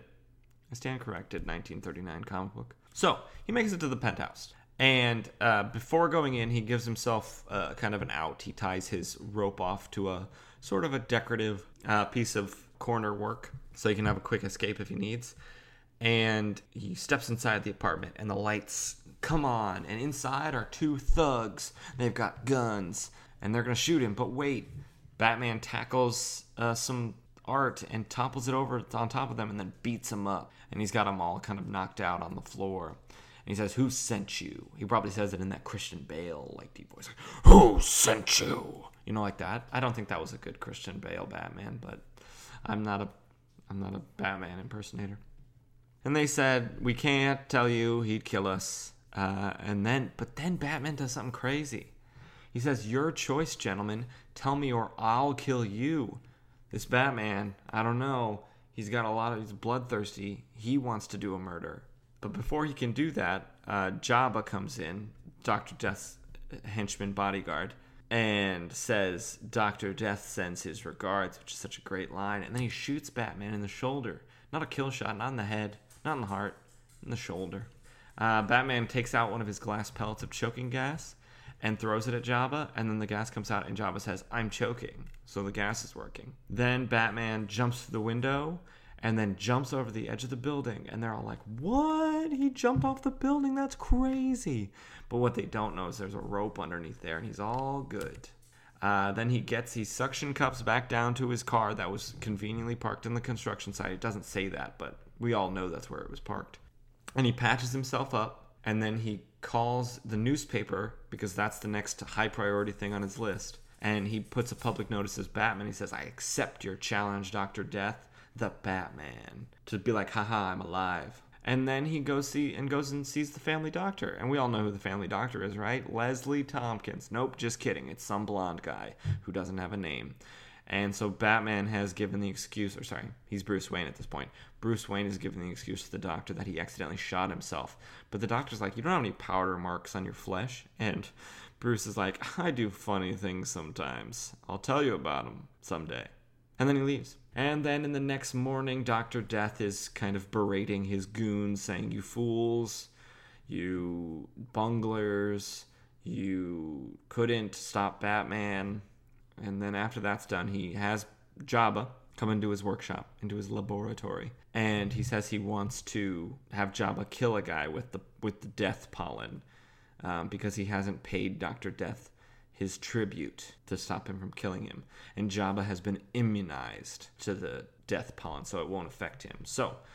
Jabba wearing a big a big cloak, just walking down the street, and Bruce Wayne driving in his car just happens to see him and says, "Oh, I better follow him." He sees Jabba use this sort of like blow gun kind of spray can thing to spray this pollen at this bespectacled man. And Bruce Wayne comes up behind him and covers his mouth with claws and says, "Don't breathe or you're dead," which sounds very scary. If I was that bespectacled man, I'd be like, "Oh my gosh, I'm gonna die." Then Bruce Wayne says, "Don't worry, but don't ask me any questions. I don't have any time." And then he runs away. And then he follows Jabba to Dr. Death's house. And then Batman is there the next night. He climbs over the wall, climbs up uh, onto the second floor, cuts open a hole in the window, and sneaks inside. He uses a lasso to uh, jerk Jabba by the neck uh, from from the table that he and Doctor Death are standing by. Which, like, ouch! I hope that. I mean, I hope I hope he's okay. Doctor Death is scared, of course. Batman says, "Good evening, Doctor," but it won't be after I'm through with you. Which is like, great, good job, good banter. Doctor Death pulls an Ultra Humanite and drops through a quick closing door in the floor. But Batman is better than Superman and is fast enough to get through it before it closes. He lands on a mattress, all nice and soft, and then follows Dr. Death down the hall into a secret laboratory. Wait a minute, is that the same laboratory? Oh, that's so weird. So, okay, I didn't notice this when I was reading it the first time, but Batman and Dr. Death are in the laboratory, and, and Batman grabs Jabba by the neck with some rope, okay, and he's on the ground, presumably. Then they go down through a hole, and then they run around some hallways, and then they go through a door into a, laboratory, and there's Jabba on the ground. So did they just go in a circle? What a weird, what a weird, weird escape route. I escaped back into the place I was escaping from. Oh, that's weird. I wonder if that's just an oversight because that doesn't make any sense. It's weird. Okay, I did not notice that. But then uh, Batman grabs a fire extinguisher, and Doctor Death grabs um, a spooky beaker, and Batman chucks the fire extinguisher at Doctor Death, and Doctor Death drops the beaker, and the entire lab starts on fire. And Batman is then he says, "You are you are a poor fool. You've gone mad." To Doctor Death, and, he, and then he says, "Death to Doctor Death." Which, like, whoa, Batman. Pretty cold hearted. He's just standing there watching the flames burn Dr. Death's body. It's like, wow, okay. Okay, Firefly, a, a future Batman villain. Come on, weirdo. So that's the end. Uh, and I will spoiler alert, since it's in this episode, Dr. Death returns next issue. So uh, if you thought you were done with Dr. Death, you're wrong, because he's, he's back. He's, he's ready for more death. So yeah, so that is the Batman story from Detective Comics number 29. Okay, moving on to the Crimson Avenger story in, in Detective Comics number 29. It starts off with a ransom, uh, a kidnapping, uh, and, and the kidnappers picking up a, a ransom as a, a, shadowy form takes a package from a rural mail, mailbox, and a heavy car speeds away into the night. So the we are we are in media res. Uh, there's a wealthy person of some kind, it's not mentioned, is kidnapped and then ransomed, and then the rants the kidnappers get the ransom, and it's good job, you did a good crime. Uh, congratulations. We then cut to the Globe offices where Lee Travis, the Crimson Avenger, is the editor. And someone comes in, someone who works at the paper, and says, Mr. Travis, the kidnappers returned McNeil, who was apparently the kidnapping victim, to his home safe and sound. And then Travis gets a little bit angry at him. He says, I know, Hank, I'm covering this one myself with a big exclamation point. It's like, wow, Travis, okay, jeez. Didn't didn't know this was such like such a touchy subject. Rich people being kidnapped. I know you are a rich person yourself, so uh, I guess that would make sense, you know. Uh, we are then told about uh, where this the kidnapping victim McNeil was held. He was blindfolded he, somehow he, he must be one of those people like Sherlock Holmes or something that can count, you know, that can time distance while being blindfolded. A masterful, a masterful man in this sense because he has it pretty accurate. About 50 miles from here, from the city, whatever city they're in, uh, is where he was held. Five men and a girl, so six six members in this kidnapping squad. Although later on there's only five, so I don't know what happens to the sixth one. It's never mentioned. Uh, he notices some peculiar things about uh, the place where he's held. Lock on the front gate. Somehow he knows it must be jingling of chains, I guess. Uh, second porch step was loose, so okay. That one's pretty obvious. He's walked up the steps. Water pump in the back squeaked. Okay, that all makes sense. P- the police chief asks Travis not to print anything until he, you know, gives him the word, until he's got it all, you know, handled because you don't want to give the kidnappers forewarning that the police are onto them and they know where their hideout is. Travis is like, of course, but uh, he's gonna take things into his own hands, of course, because he is the Crimson Avenger. But he's not gonna put on his Crimson Avenger disguise to to find this place. He's going to go on a little vacation, quote unquote, uh, and he's going to hunt the kidnappers. Uh, so he disguises himself as a peddler. Uh, back in the day, people would just drive from house to house and try to sell things. So he's got his, you know, peddler vehicle. He's driving. He's got he's he looks unshaven. He's wearing a, a kind of a a hat. He looks kind of rough. And he comes upon this farmhouse. He, he's apparently checked. Uh, he goes from farm to farm. So he's checked other farms. And he finally comes to this one farm with the chain on the front gate. He's like, okay, here we go. That's step one. He walks onto the farm and he there's a seedy gentleman there. And he wants to know why he's there. Travis says, Oh, I'm selling farm equipment. Do you want anything? No, I don't have any money, says the guy. His wife comes out. Travis says, Hey, would you like to buy some curtains? I've got some nice fabric. She says, Yeah, I've got my own money that the old man hasn't gotten from me yet. And inside the farmhouse are the kidnappers. So Travis has done a good job of finding the kidnappers. Uh, you would think the policeman would have thought to go farm to farm, checking, you know, the, the criteria that McNeil said was where he was kidnapped. But the police, I guess, are slow, and uh, they're not the Crimson Avengers, so they're not, you know, they're not on it. They're not on top of the game. Travis goes inside with the couple uh, to to see how the curtains look on the window, and he notices a, a, a lit cigar and a very expensive cigar cigar on a plate on the table. He sees a shoe sticking out from one of the curtains that are already there, not the curtains that he's hanging up. And he steps on it, and out comes a guy, and he's about to punch him because he's like, aha, one of the kidnappers. But another one of the kidnappers has a gun and stops Travis from punching this guy, whose name is Hymie, which is quite the name H Y M I E, probably a nickname, right? And uh, the woman of the ki- the female kidnapper, she's her, whose name is Lou. She says, putting the B on Hymie, which I don't know what that means. That's some old timey slang. I don't. B maybe beat, beat down, putting the beat down on Hymie. I don't know.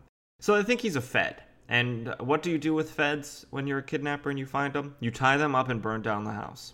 So, like usual, Travis is kidnapped. He can't go a single issue without being kidnapped. Got kidnapped last episode, or last issue. Probably got kidnapped the issue before, I can't remember. But he gets kidnapped a lot. Uh, it's like his one trick. Be kidnapped, and then they realize, oh no, it's the Crimson Avenger, and he gets out. So they light this farmhouse on fire, uh, and they drive away in this big limousine. Luckily, the Crimson Avenger's sidekick Wing was waiting out in the car, uh, and he was keeping an eye on the place. So he sees this big limousine drive by, and, and uh, Lee Travis is not in there. So he must be inside the house. He Wing runs inside the house and gets Travis out, uh, and then we see this couple whose house this was, and they say, "There goes our house, Jed."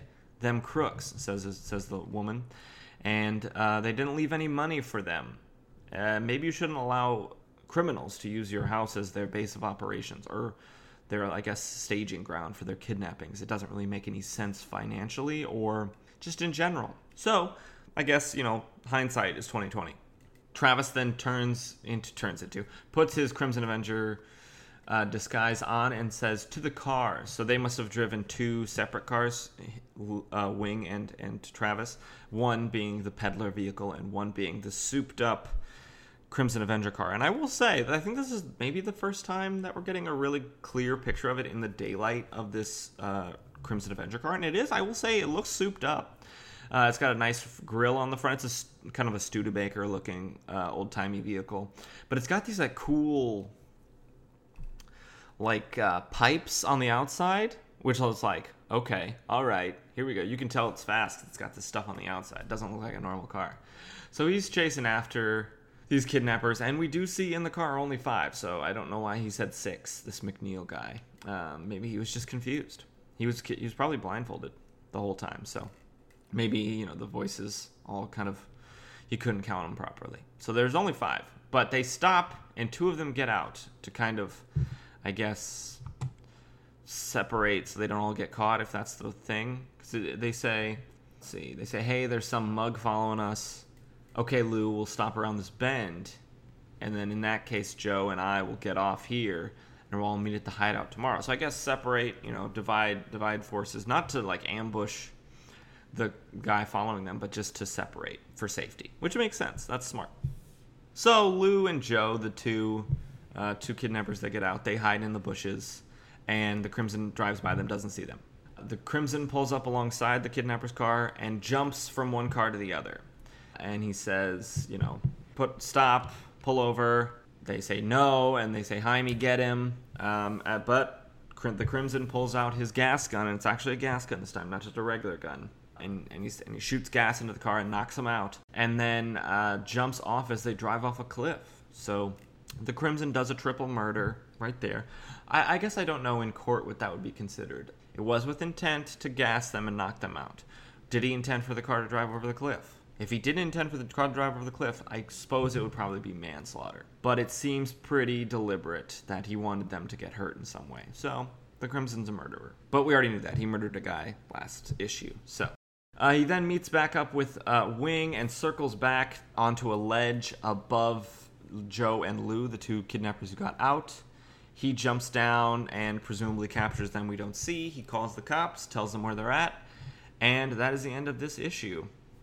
Uh, the issue ends. It's kind of it's weird. the The issue ends with the image of a of a balding man in glasses. I don't know who that is, who that's supposed to be, but that's just the image we have. I thought it was kind of weird and, a little bit funny for there to be this random guy in the last panel that says, "Don't miss the next exciting chapter in the career of the Crimson Avenger." But that's that that's that story from this issue a much more coherent story than the last one um, it's a lot more they're showing and not telling for a lot of this whereas last uh, issue last story was a lot of telling not showing which kind of made the story incoherent but yeah i say overall a pretty good pretty good classic crimson avenger story. He gets captured he shoots someone with a gas gun he gets the upper hand on criminals. That's the crimson avenger.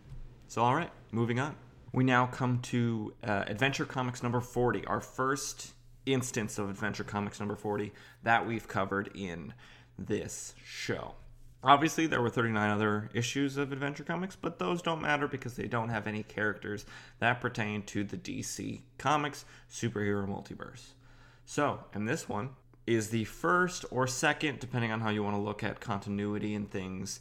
Uh, his it's likely his first in-universe appearance, but it's his second published appearance because, as you know from last episode, the Sandman, Wesley Dodds, appeared in New York World's Fair comic number one.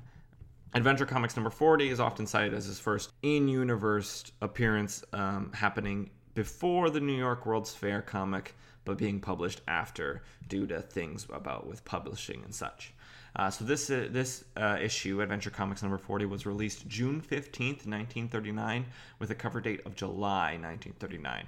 Now, Sandman is the only story in here that we're going to cover. It's an anthology series, just like Detective Comics and Action Comics. So, Sandman, this this first issue is written by, if you look at the actual comic, Larry Dean. But I did a little digging because I was pretty sure that that's not right and it's not. So the Sandman is written by Gardner Fox, a very famous comic book creator. He later creates The Flash and Hawkman and stuff like that. Uh, and artist Bert Christman, which I believe is also the artist involved with the Crimson Avenger. No, no, no, no, it's not. Sorry, that's not. That was something else. It's the Sandman. He, he does art for the Sandman. I'm pretty sure that's what I'm thinking of. But they they published this first issue and I think maybe another issue uh, story under the pseudonym Larry Dean for whatever reason. I don't know why. But getting into this story, this story is titled uh, "The Tarantula Strikes." Uh, so the tarantula is a bad guy. So we we come in in media res like we so often do in these comics. Sorry if I'm saying in media res too much. It's a fun phrase to say. Try it. Try it now. In media res. That's fun. Uh, a, a, wealthy socialite, uh, Vivian Dale, has been kidnapped by someone known as the Tarantula uh, and he's ransoming her for five hundred thousand dollars. Now uh, we we see this scene of Wesley Dodds and this old man. I don't know if we know his name. If we ever hear his name, Tom. His name is just simply Tom. They're having a conversation about how how the tarantula did what he did. He gave the police an hour warning that he was going to kidnap Vivian Dale, and they still couldn't do it. And Wesley Dodds to to the question of how he did it, he says the tarantula has ability. Tom's ability. He's got magic. How could he do this? You know, there was police all around her house, and Wesley says her house is old and big. Uh, it, would be quite simple to to sneak around. He's implying that there are secret passageways uh, in in this old house, as there so often are in old houses. Tom is not having it. He says, "Stop." Stop speaking riddles, Wesley. I want help. Someone needs to stop this guy from doing this thing. The wealthy are sensitive and they're scared, and we wouldn't want the wealthy to be scared um, in any way. We want them to be very safe so that they can continue to make money while everyone else is poor. But uh, Tom says, What we need is a, a master sleuth, you know, like the Sandman. So the Sandman already exists in this universe. He is this is not an origin story so much as it is a first appearance in a comic. Perhaps later on we'll see the, the origin of the Sandman. Thomas says he's a brilliant he's a brilliant mind. He solved all those cases with his mystery weapon uh, and his light sprinkling of sand that he puts next to all of the people he knocks out with this with this weapon. And Wesley says maybe he does know. And Tom is like poppycock. He actually says bosh, which is apparently a phrase meaning "oh poppycock." And so he's like, if he had known, he would have done something. And he says, "Well, goodbye, Wesley." So Tom leaves. And Wesley spends the rest of his evening, you know, sitting in his chair in his smoking jacket. He's still wearing, of course, a button-down shirt and a tie, as wealthy the wealthy do in this day and age when they're sitting at home. Uh, and then he says to his butler, he says good night, and then he goes to his room and he puts a little doll in his bed. he puts a tiny little doll in his bed and says, Good night, Wesley Dodds. Sleep tight to the doll that he's put in his bed.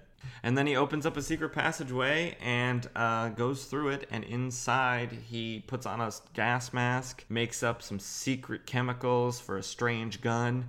And then he says he dons all black apparel. But due to coloring of comics and stuff, his appearance does not look black at all. He's wearing an orange suit, yellow gloves, his mask, his gas mask is yellow, his hat is green, his cloak is purple. It's quite the look. It looks terrible. If someone were to wear that in real life, they would look ridiculous. The colors are all bad, but whatever. He's wearing black, okay? Just use your imagination. Nick, use your imagination that he's wearing all black. Okay, I will. So, one hour later, he slips through the police web and enters Vivian Dale's home. And inside, the police have everyone who was there the night that Vivian Dale was kidnapped. They're all suspects. Mr. Cressart says, See here, Captain, I won't stand for this treatment. And the police chief says, Sorry, you'll have to, because I'm in charge. Now go to your rooms and lock the doors and stay there. And the police say that they're expecting a message from the tarantula because that's apparently what he does. It's what he did last time. He gives them a message and then still does the crime anyways without them being able to stop them. The Sandman sneaks around to another room in the house and waits silently within it. Uh, I believe it is Vivian Dale's room. Uh, and he waits, and lucky for him, a mirror opens, and the tarantula, which is a man in a dark, what I would call black in comics, mask and cape, and, and sneaks out through the door uh, of this room. The Sandman then checks the mirror and finds a catch, and it swings open. And he follows this tunnel that is revealed down, and he finds Vivian Dale being held captive and being guarded by just some guy in a suit. The Sandman uses uh, his special gun and gasses the room and knocks them, I guess, both out. He can't not knock Vivian Dale out because she has to breathe as well. Uh, with a sweet smelling gas from his gun, uh, he says a weird thing about the sands of deep sleep fill his eyes, and Vivian's too, not to deal with the tarantula himself. He's saying that to himself. Obviously, he's also narrating, but I just like to imagine him just saying, like, the sands of deep sleep fill his eyes. Like, good job, Sandman. Very on brand, very sticking with the motif. He then sneaks around this tunnel some more, and he sees that, you know, he can see into other rooms, and there's other doorways of this secret passage. He learns that the police have found a note from the tarantula and then he, the Sandman sneaks into uh, an empty guest room, uh, and he finds Mr. Cressart's cane on a t- on a chair.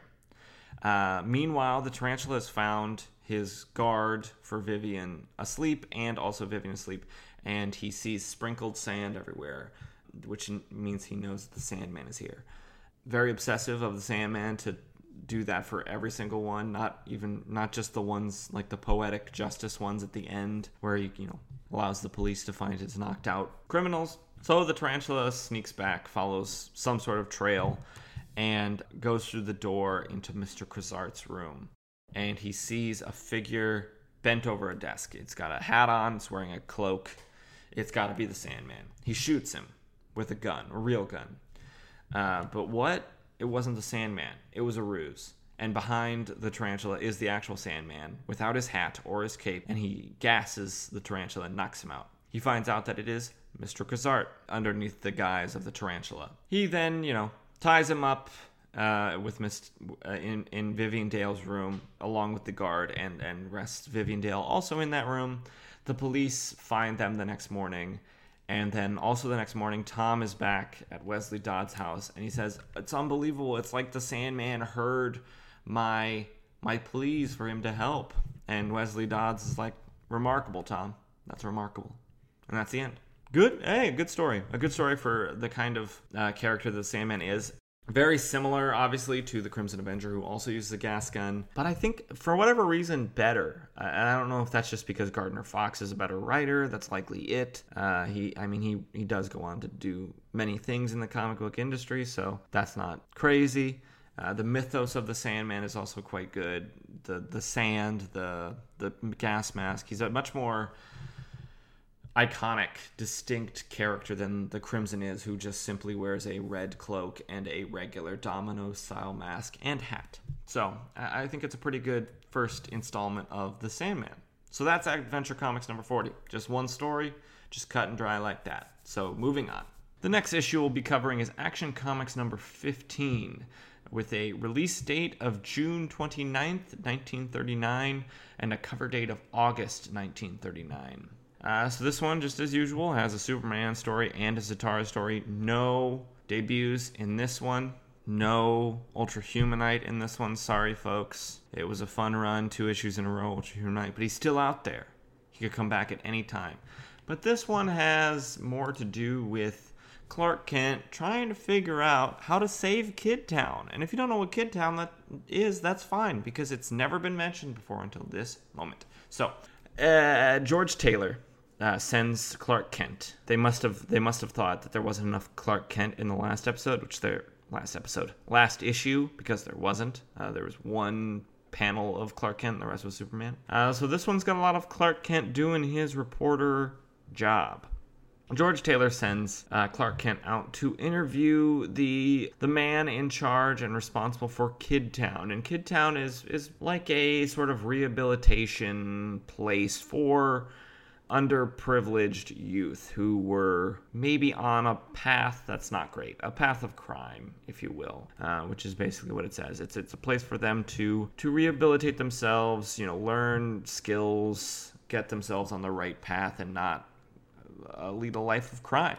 And that's you know that's fine. I, I'm good with that. It's a good it's a good service, but the problem is is that takes money, and people don't like to give money to places. Apparently, it's true. A lot of places like this are, have a tough time making ends meet. This one is a little bit um, insane though, because this place needs two million dollars, and this is two million dollars in 1939, which is like, I don't know what inflation is, but insane. It's an insane amount of money. I don't know what kind of mismanagement of funds this place is doing, but two million dollars in 1939 money is is a lot.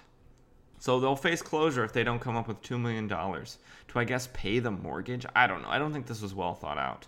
Because that's a lot of money. And I know I've already said that, but it's a lot of money. But Clark, being the guy that he is, puts that on his shoulders. Without telling the guy in charge, he's going to come up with the $2 million.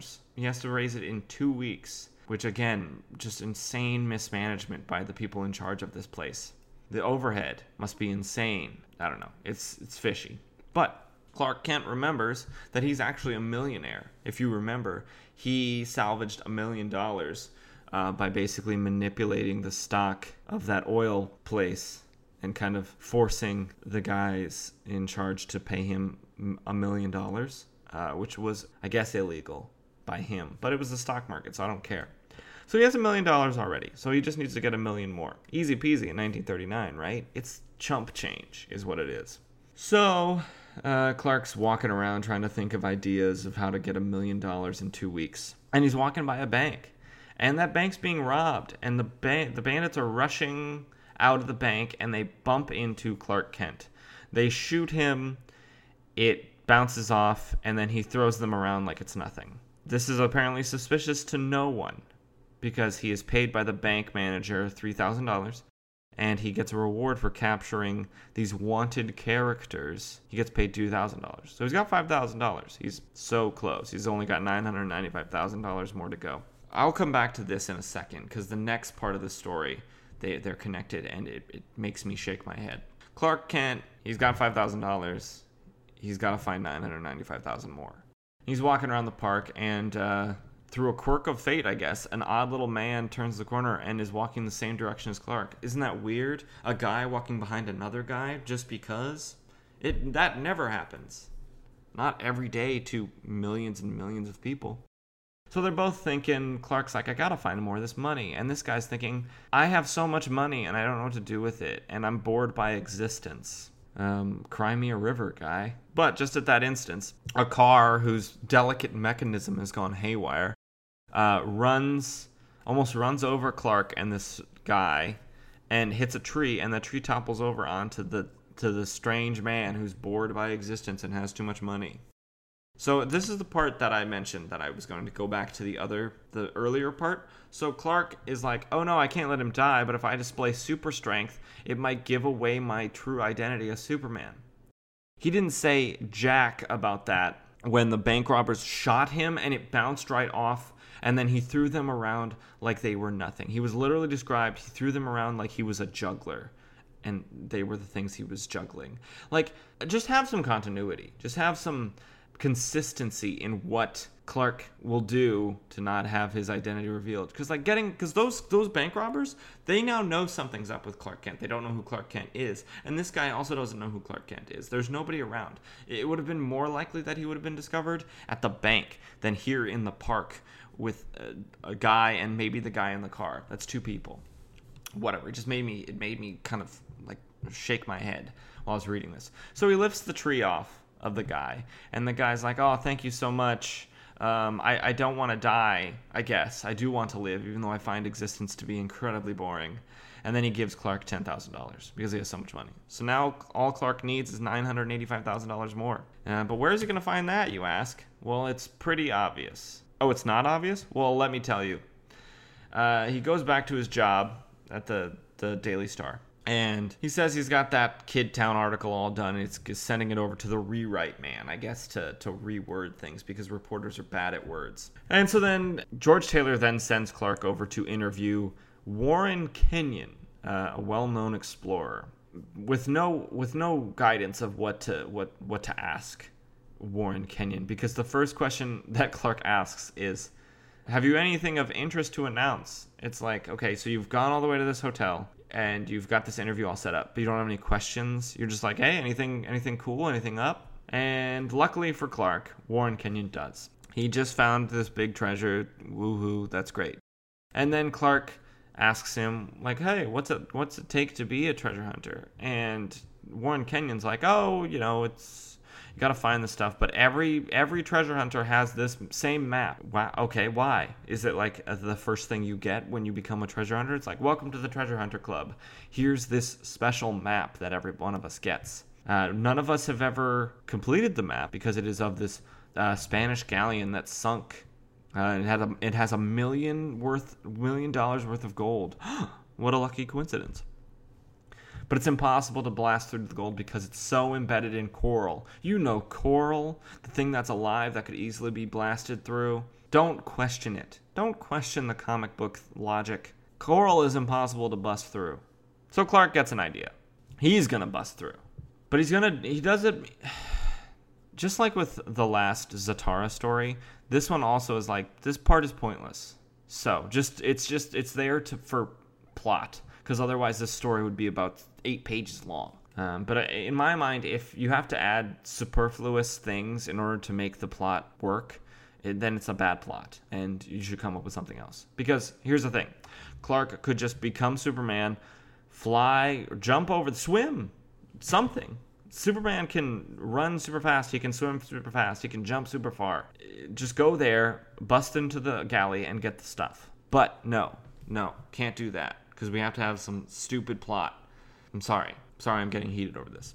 Clark comes back with the story to, to George Taylor and then says, Hey, I want two weeks off. And George Taylor's like, Sure, that's fine. Yep, go right ahead. Okay. Uh, the story is printed in the in the newspaper. Fabulous treasure awaits seekers. Claims Warren Kenyon explorer by Clark Kent. And who sees this but Big Boy Cheney, whoever that is, a ruthless gang leader. And he's like, Treasure, eh? Ho ho, here we go. And then another gang, apparently led by a name a man named Marchetti, is like, Okay, here we go. Treasure. But he's got a different strategy. He's to go and have a man, Muggsy, follow, or uh, sorry, not follow, get the dope, which is information, on Clark Kent, the reporter who wrote the story. Uh, and Muggsy does, and he finds out that Clark is leaving for two weeks, and then he follows Clark to uh, a shipping office where Clark is is renting a huge ship. How much money do you make, Clark? You can rent a, and I'm not talking like, oh, it's a boat. No, this is a ship. This is a ship. It has a diving bell. It needs a crew. How much money does Clark make? I know he made that million, but that million is for Kid Town. And I guess maybe he's going to use part of the million and hopefully there's more down there to recoup, whatever. It doesn't make any sense. So Muggsy goes back to Marchetti, and Marchetti's like, all right, I've got it. We're going to be his crew. So they go down to the docks and they beat up everybody else who's trying to get a job on the Dragon, which is the name of the ship that Clark has rented. Uh, Clark doesn't see any of this, and he and he says, "You guys will do." Marchetti's gang, and they're his crew, and they they ship on out there. They sail on out there, and but while this is happening, Big Boy Cheney, his group, uh, steals a government submarine, and they're also going there. So these two different parties are headed for the same the same point, and they get there, and Clark gets into this diving bell, which is, if you don't know, is a um, sphere with a window, an observation window that brings you down to the bottom of the ocean, or however far down you want to go. It's got air, all that kind of stuff. Uh, I don't know if it has an entrance and an exit. You would think it would have to, but who knows? It's 1939 technology. Clark goes down there and he finds the galleon and he radios up and says he's found it. And uh, Marchetti and his gang they cut the airlines to kill Clark. Okay, and then they bring the diving bell back up so that they can go down there and get the gold and stuff. And this is the part I don't understand about this map and why every treasure hunter has it, but none of them have been able to get it. Why do you have to blow it out? Like, why do you have to explode it? Why don't you just go down there in scuba gear and get and get it out, which is which is normally how treasure hunting works. Anyways, you don't blow up the ship and then bring it to the surface. You go down there in scuba gear and you get the treasure out that way. Uh, again, the plot doesn't make any sense because it's bad. Okay, um, sorry, Jerry and Joe. Uh, it's a bad plot, and I'm not ashamed to say that.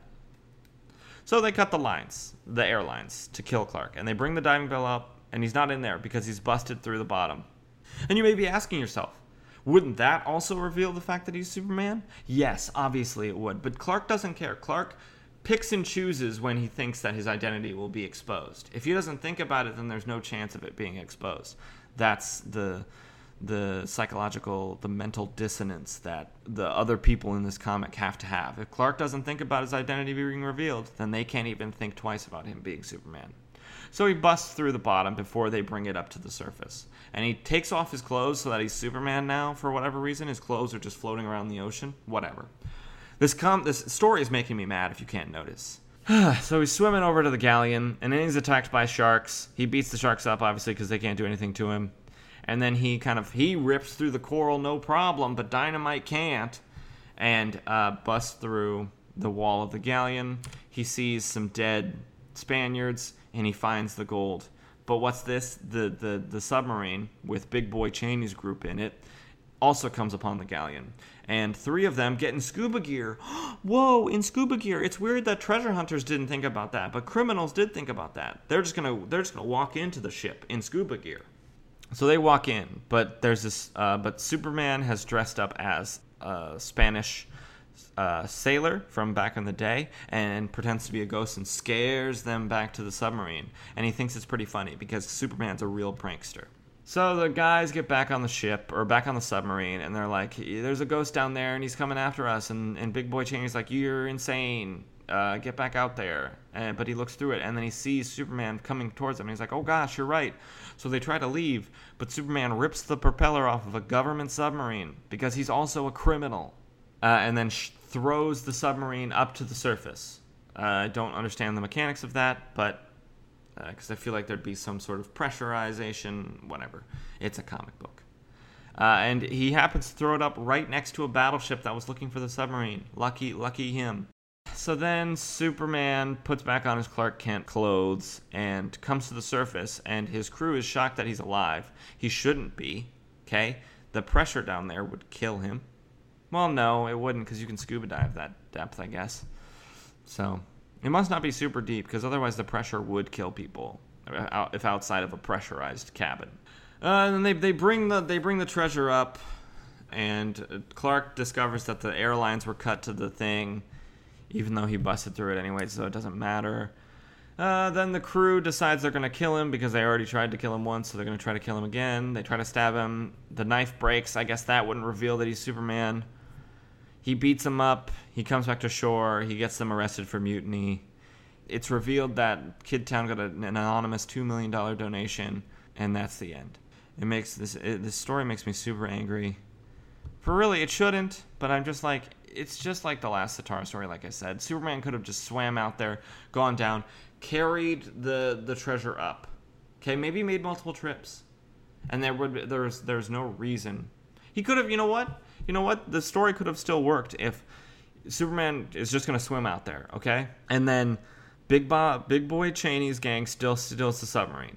And then have Marchetti's gang also try to steal the ship if you want two different parties coming after Superman, okay? And then that the same exact thing happens. You know, you could scare them off with the ghost story and then instead of all of this pointless stuff that leaves a paper trail. It leaves a paper trail back to Clark. So like it, it could be easily revealed that like how is that not a story that uh, an amateur treasure hunter finds and uncovers this this treasure off of a Spanish galleon that you know professional treasure hunters have been trying to get at for years. They all have this special map. How is it not a story?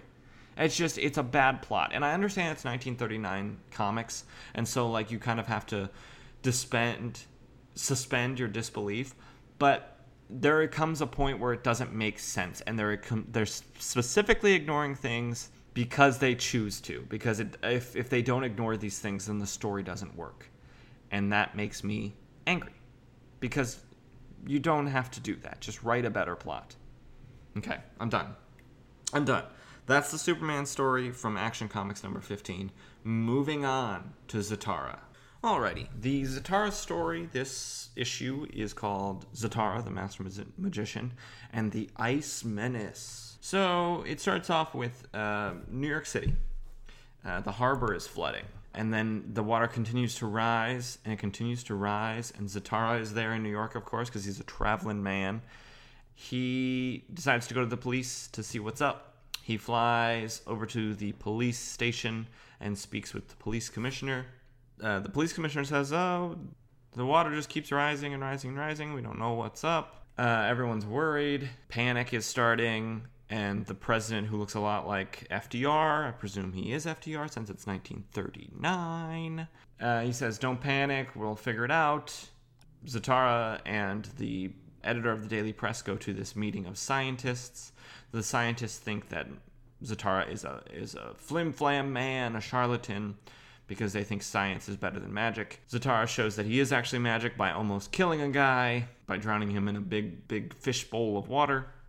I don't know why that's what he had to do, but Zatara is a psychopath and will kill you at the drop of a hat. Uh, he then explains that uh, the the reason that the water is, is rising is because someone is melting the ice, the icebergs, uh, the ice caps of, of north of the North Pole and South Pole. Uh, they ask about who who could be doing this, and this guy with crazy hair looks kind of like Eisenstein.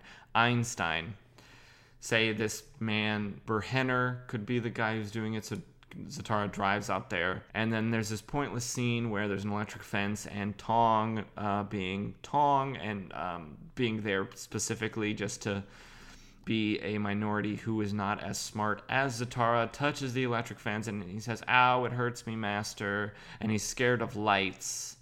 But Zatara's so smart, and so Zatara does some magic and puts the puts the house on railroad tracks and brings it forward. I don't know why he didn't just disappear the fence, whatever. And then they go inside. They find Berhenner's laboratory and they find this gun. And Tong, being there to be dumb, touches it and blasts a hole in the wall. And Zatara's like, oh, this must be some sort of machine to heat up the thing, to heat up the ice caps and stuff. So he uses his spirit form and travels to uh, the Einstein looking guy, Stevenson is what his name is, um, and asks him if this could be the device that's melting the icebergs. And he says, yes, Berhenner has used a modification of the ultra status ray and caused an instantaneous heat ray to result. And he's, he's like, wow, marvelous.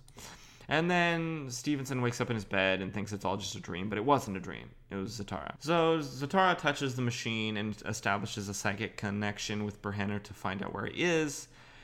And he finds him in a snowy uh, cabin in the north. We cut to Berhenner, and he looks like an evil uh, scientist. Um, he looks really gross.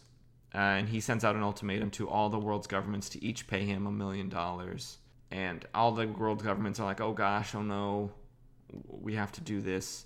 And then just for literally no one's no one no one can see this because it's just Berhenner there and Zatara's spirit form. So this is specifically just to, I guess, show us the audience because Berhenner specifically says a little taste of my machine here, and the ice weeps futile tears. And Zatara says, I hope you give a demonstration, but mostly to himself because he's in spirit form. Uh, and so then Berhenner shoots it off and melts the ice cap almost instantaneously for no reason. Back to Berhenner's house in Montauk where he has another ray. Like, I don't know why he didn't just, why he made two and left one at his house to be found. It's, again, bad plot, bad plotting, you know? Zatara turns Tong into a snow eagle and himself into a piece of paper. I don't know why he doesn't just teleport or fly them there. I don't know. Uh, they almost get shot by a hunter, but Zatara melts the guy's gun. And then they're there at the snowy cabin. Tong is cold. He says, Me cold, master. And uh, Zatara gives him a big fur coat to keep him warm. The water's still rising incredibly fast in New York, we see, and then we're back at the snowy cabin. Zatara finds that uh, is not in the cabin because he's out with the Ray. We know this. Uh, I don't know why they even checked the cabin. Uh, tries to shoot Zatara and Tong with the heat ray once he discovers that they are on his island. Zatara does some magic and uh, creates large icebergs with mouths and um, sentience, and they eat Berhenner encased living in a block of ice. He's not alive. He's definitely dead. You cannot get frozen in a block of ice and still be alive. So Z- Zatara does another murder. Uh, destroys the heat ray by just putting it in the ocean. Yeah, there's definitely nothing toxic in there that would be bad for the ocean life. And then he's rewarded with the million dollars that the United States was going to pay to Berhenner, and he gets a medal. And Zatara does it. Good job, Zatara. It's a fine story. It's a little bit. There's a lot of build up for not a very big payoff because there's like really nothing like it's just Zatara goes and does magic and this human scientist is no match for his magic and that's it's not it's not a great payoff. But that's it's Zatara stories are real hit or miss. But yeah, that is Action Comics number 15, an okay issue. Uh, I have a lot of problems with both of the plots in there, as I've said. So maybe not an okay issue, maybe a pretty a pretty lackluster issue. You know, I don't have to I don't have to pull my punches here. Everyone who's written these are dead. I think it's not like they can come at me. Uh, but yeah, that is where we're going to end it for this week. I was going to do uh, Detective Comics number thirty, but uh, if this episode's running long as it is, so we're gonna end it here. Um, thank you for joining me again on this this journey. We're making slow progress as usual, which we, is what we're going to be doing. It's going to take us a while But hopefully, it's an enjoyable journey, even though it is long. As always, you can find the show on Twitter at Issue Issue Pod, where we'll all post I don't know. Uh, we'll we'll post when the episode's up. I don't really know what to put on the Twitter because like the good stuff is on the Instagram. But we'll I'll be posting when the when this you know when the episodes go live and anything you know as the the show you know, maybe gains popularity, things happen. Who knows? But yeah, you can find the show on Twitter at Issue Issue Pod, and you can find the show on Instagram at Issue Issue Podcast, which is that's where I'll be posting all the primo panels that I found in this uh, episode's issues. Got some good ones. Got a tiny Wesley Dodds. Got Superman being a prankster. Got all that good stuff. Uh, so you can find those uh, on Instagram. Uh, as always, uh, find us on your podcast uh, app of choice and leave a review, like and subscribe, all that kind of stuff. Because, you know, word of mouth, more people can join us on our journey through time, issue by issue, into the future. So let's park the time gondola for this week. We'll tie it up to the dock. And I'll see you all here next time as we continue. We'll be getting into 1940, I believe, next next episode. Ooh, no, we will not. Sorry, that is I, that's me getting getting pumped for some more characters. But we'll be still in 1939 uh, next episode into the latter half though. So we're almost to 1940. We're almost almost to Flash and Hawkman and all those kinds of guys. Uh, so yeah, so I'll see you all next time. Uh, bye.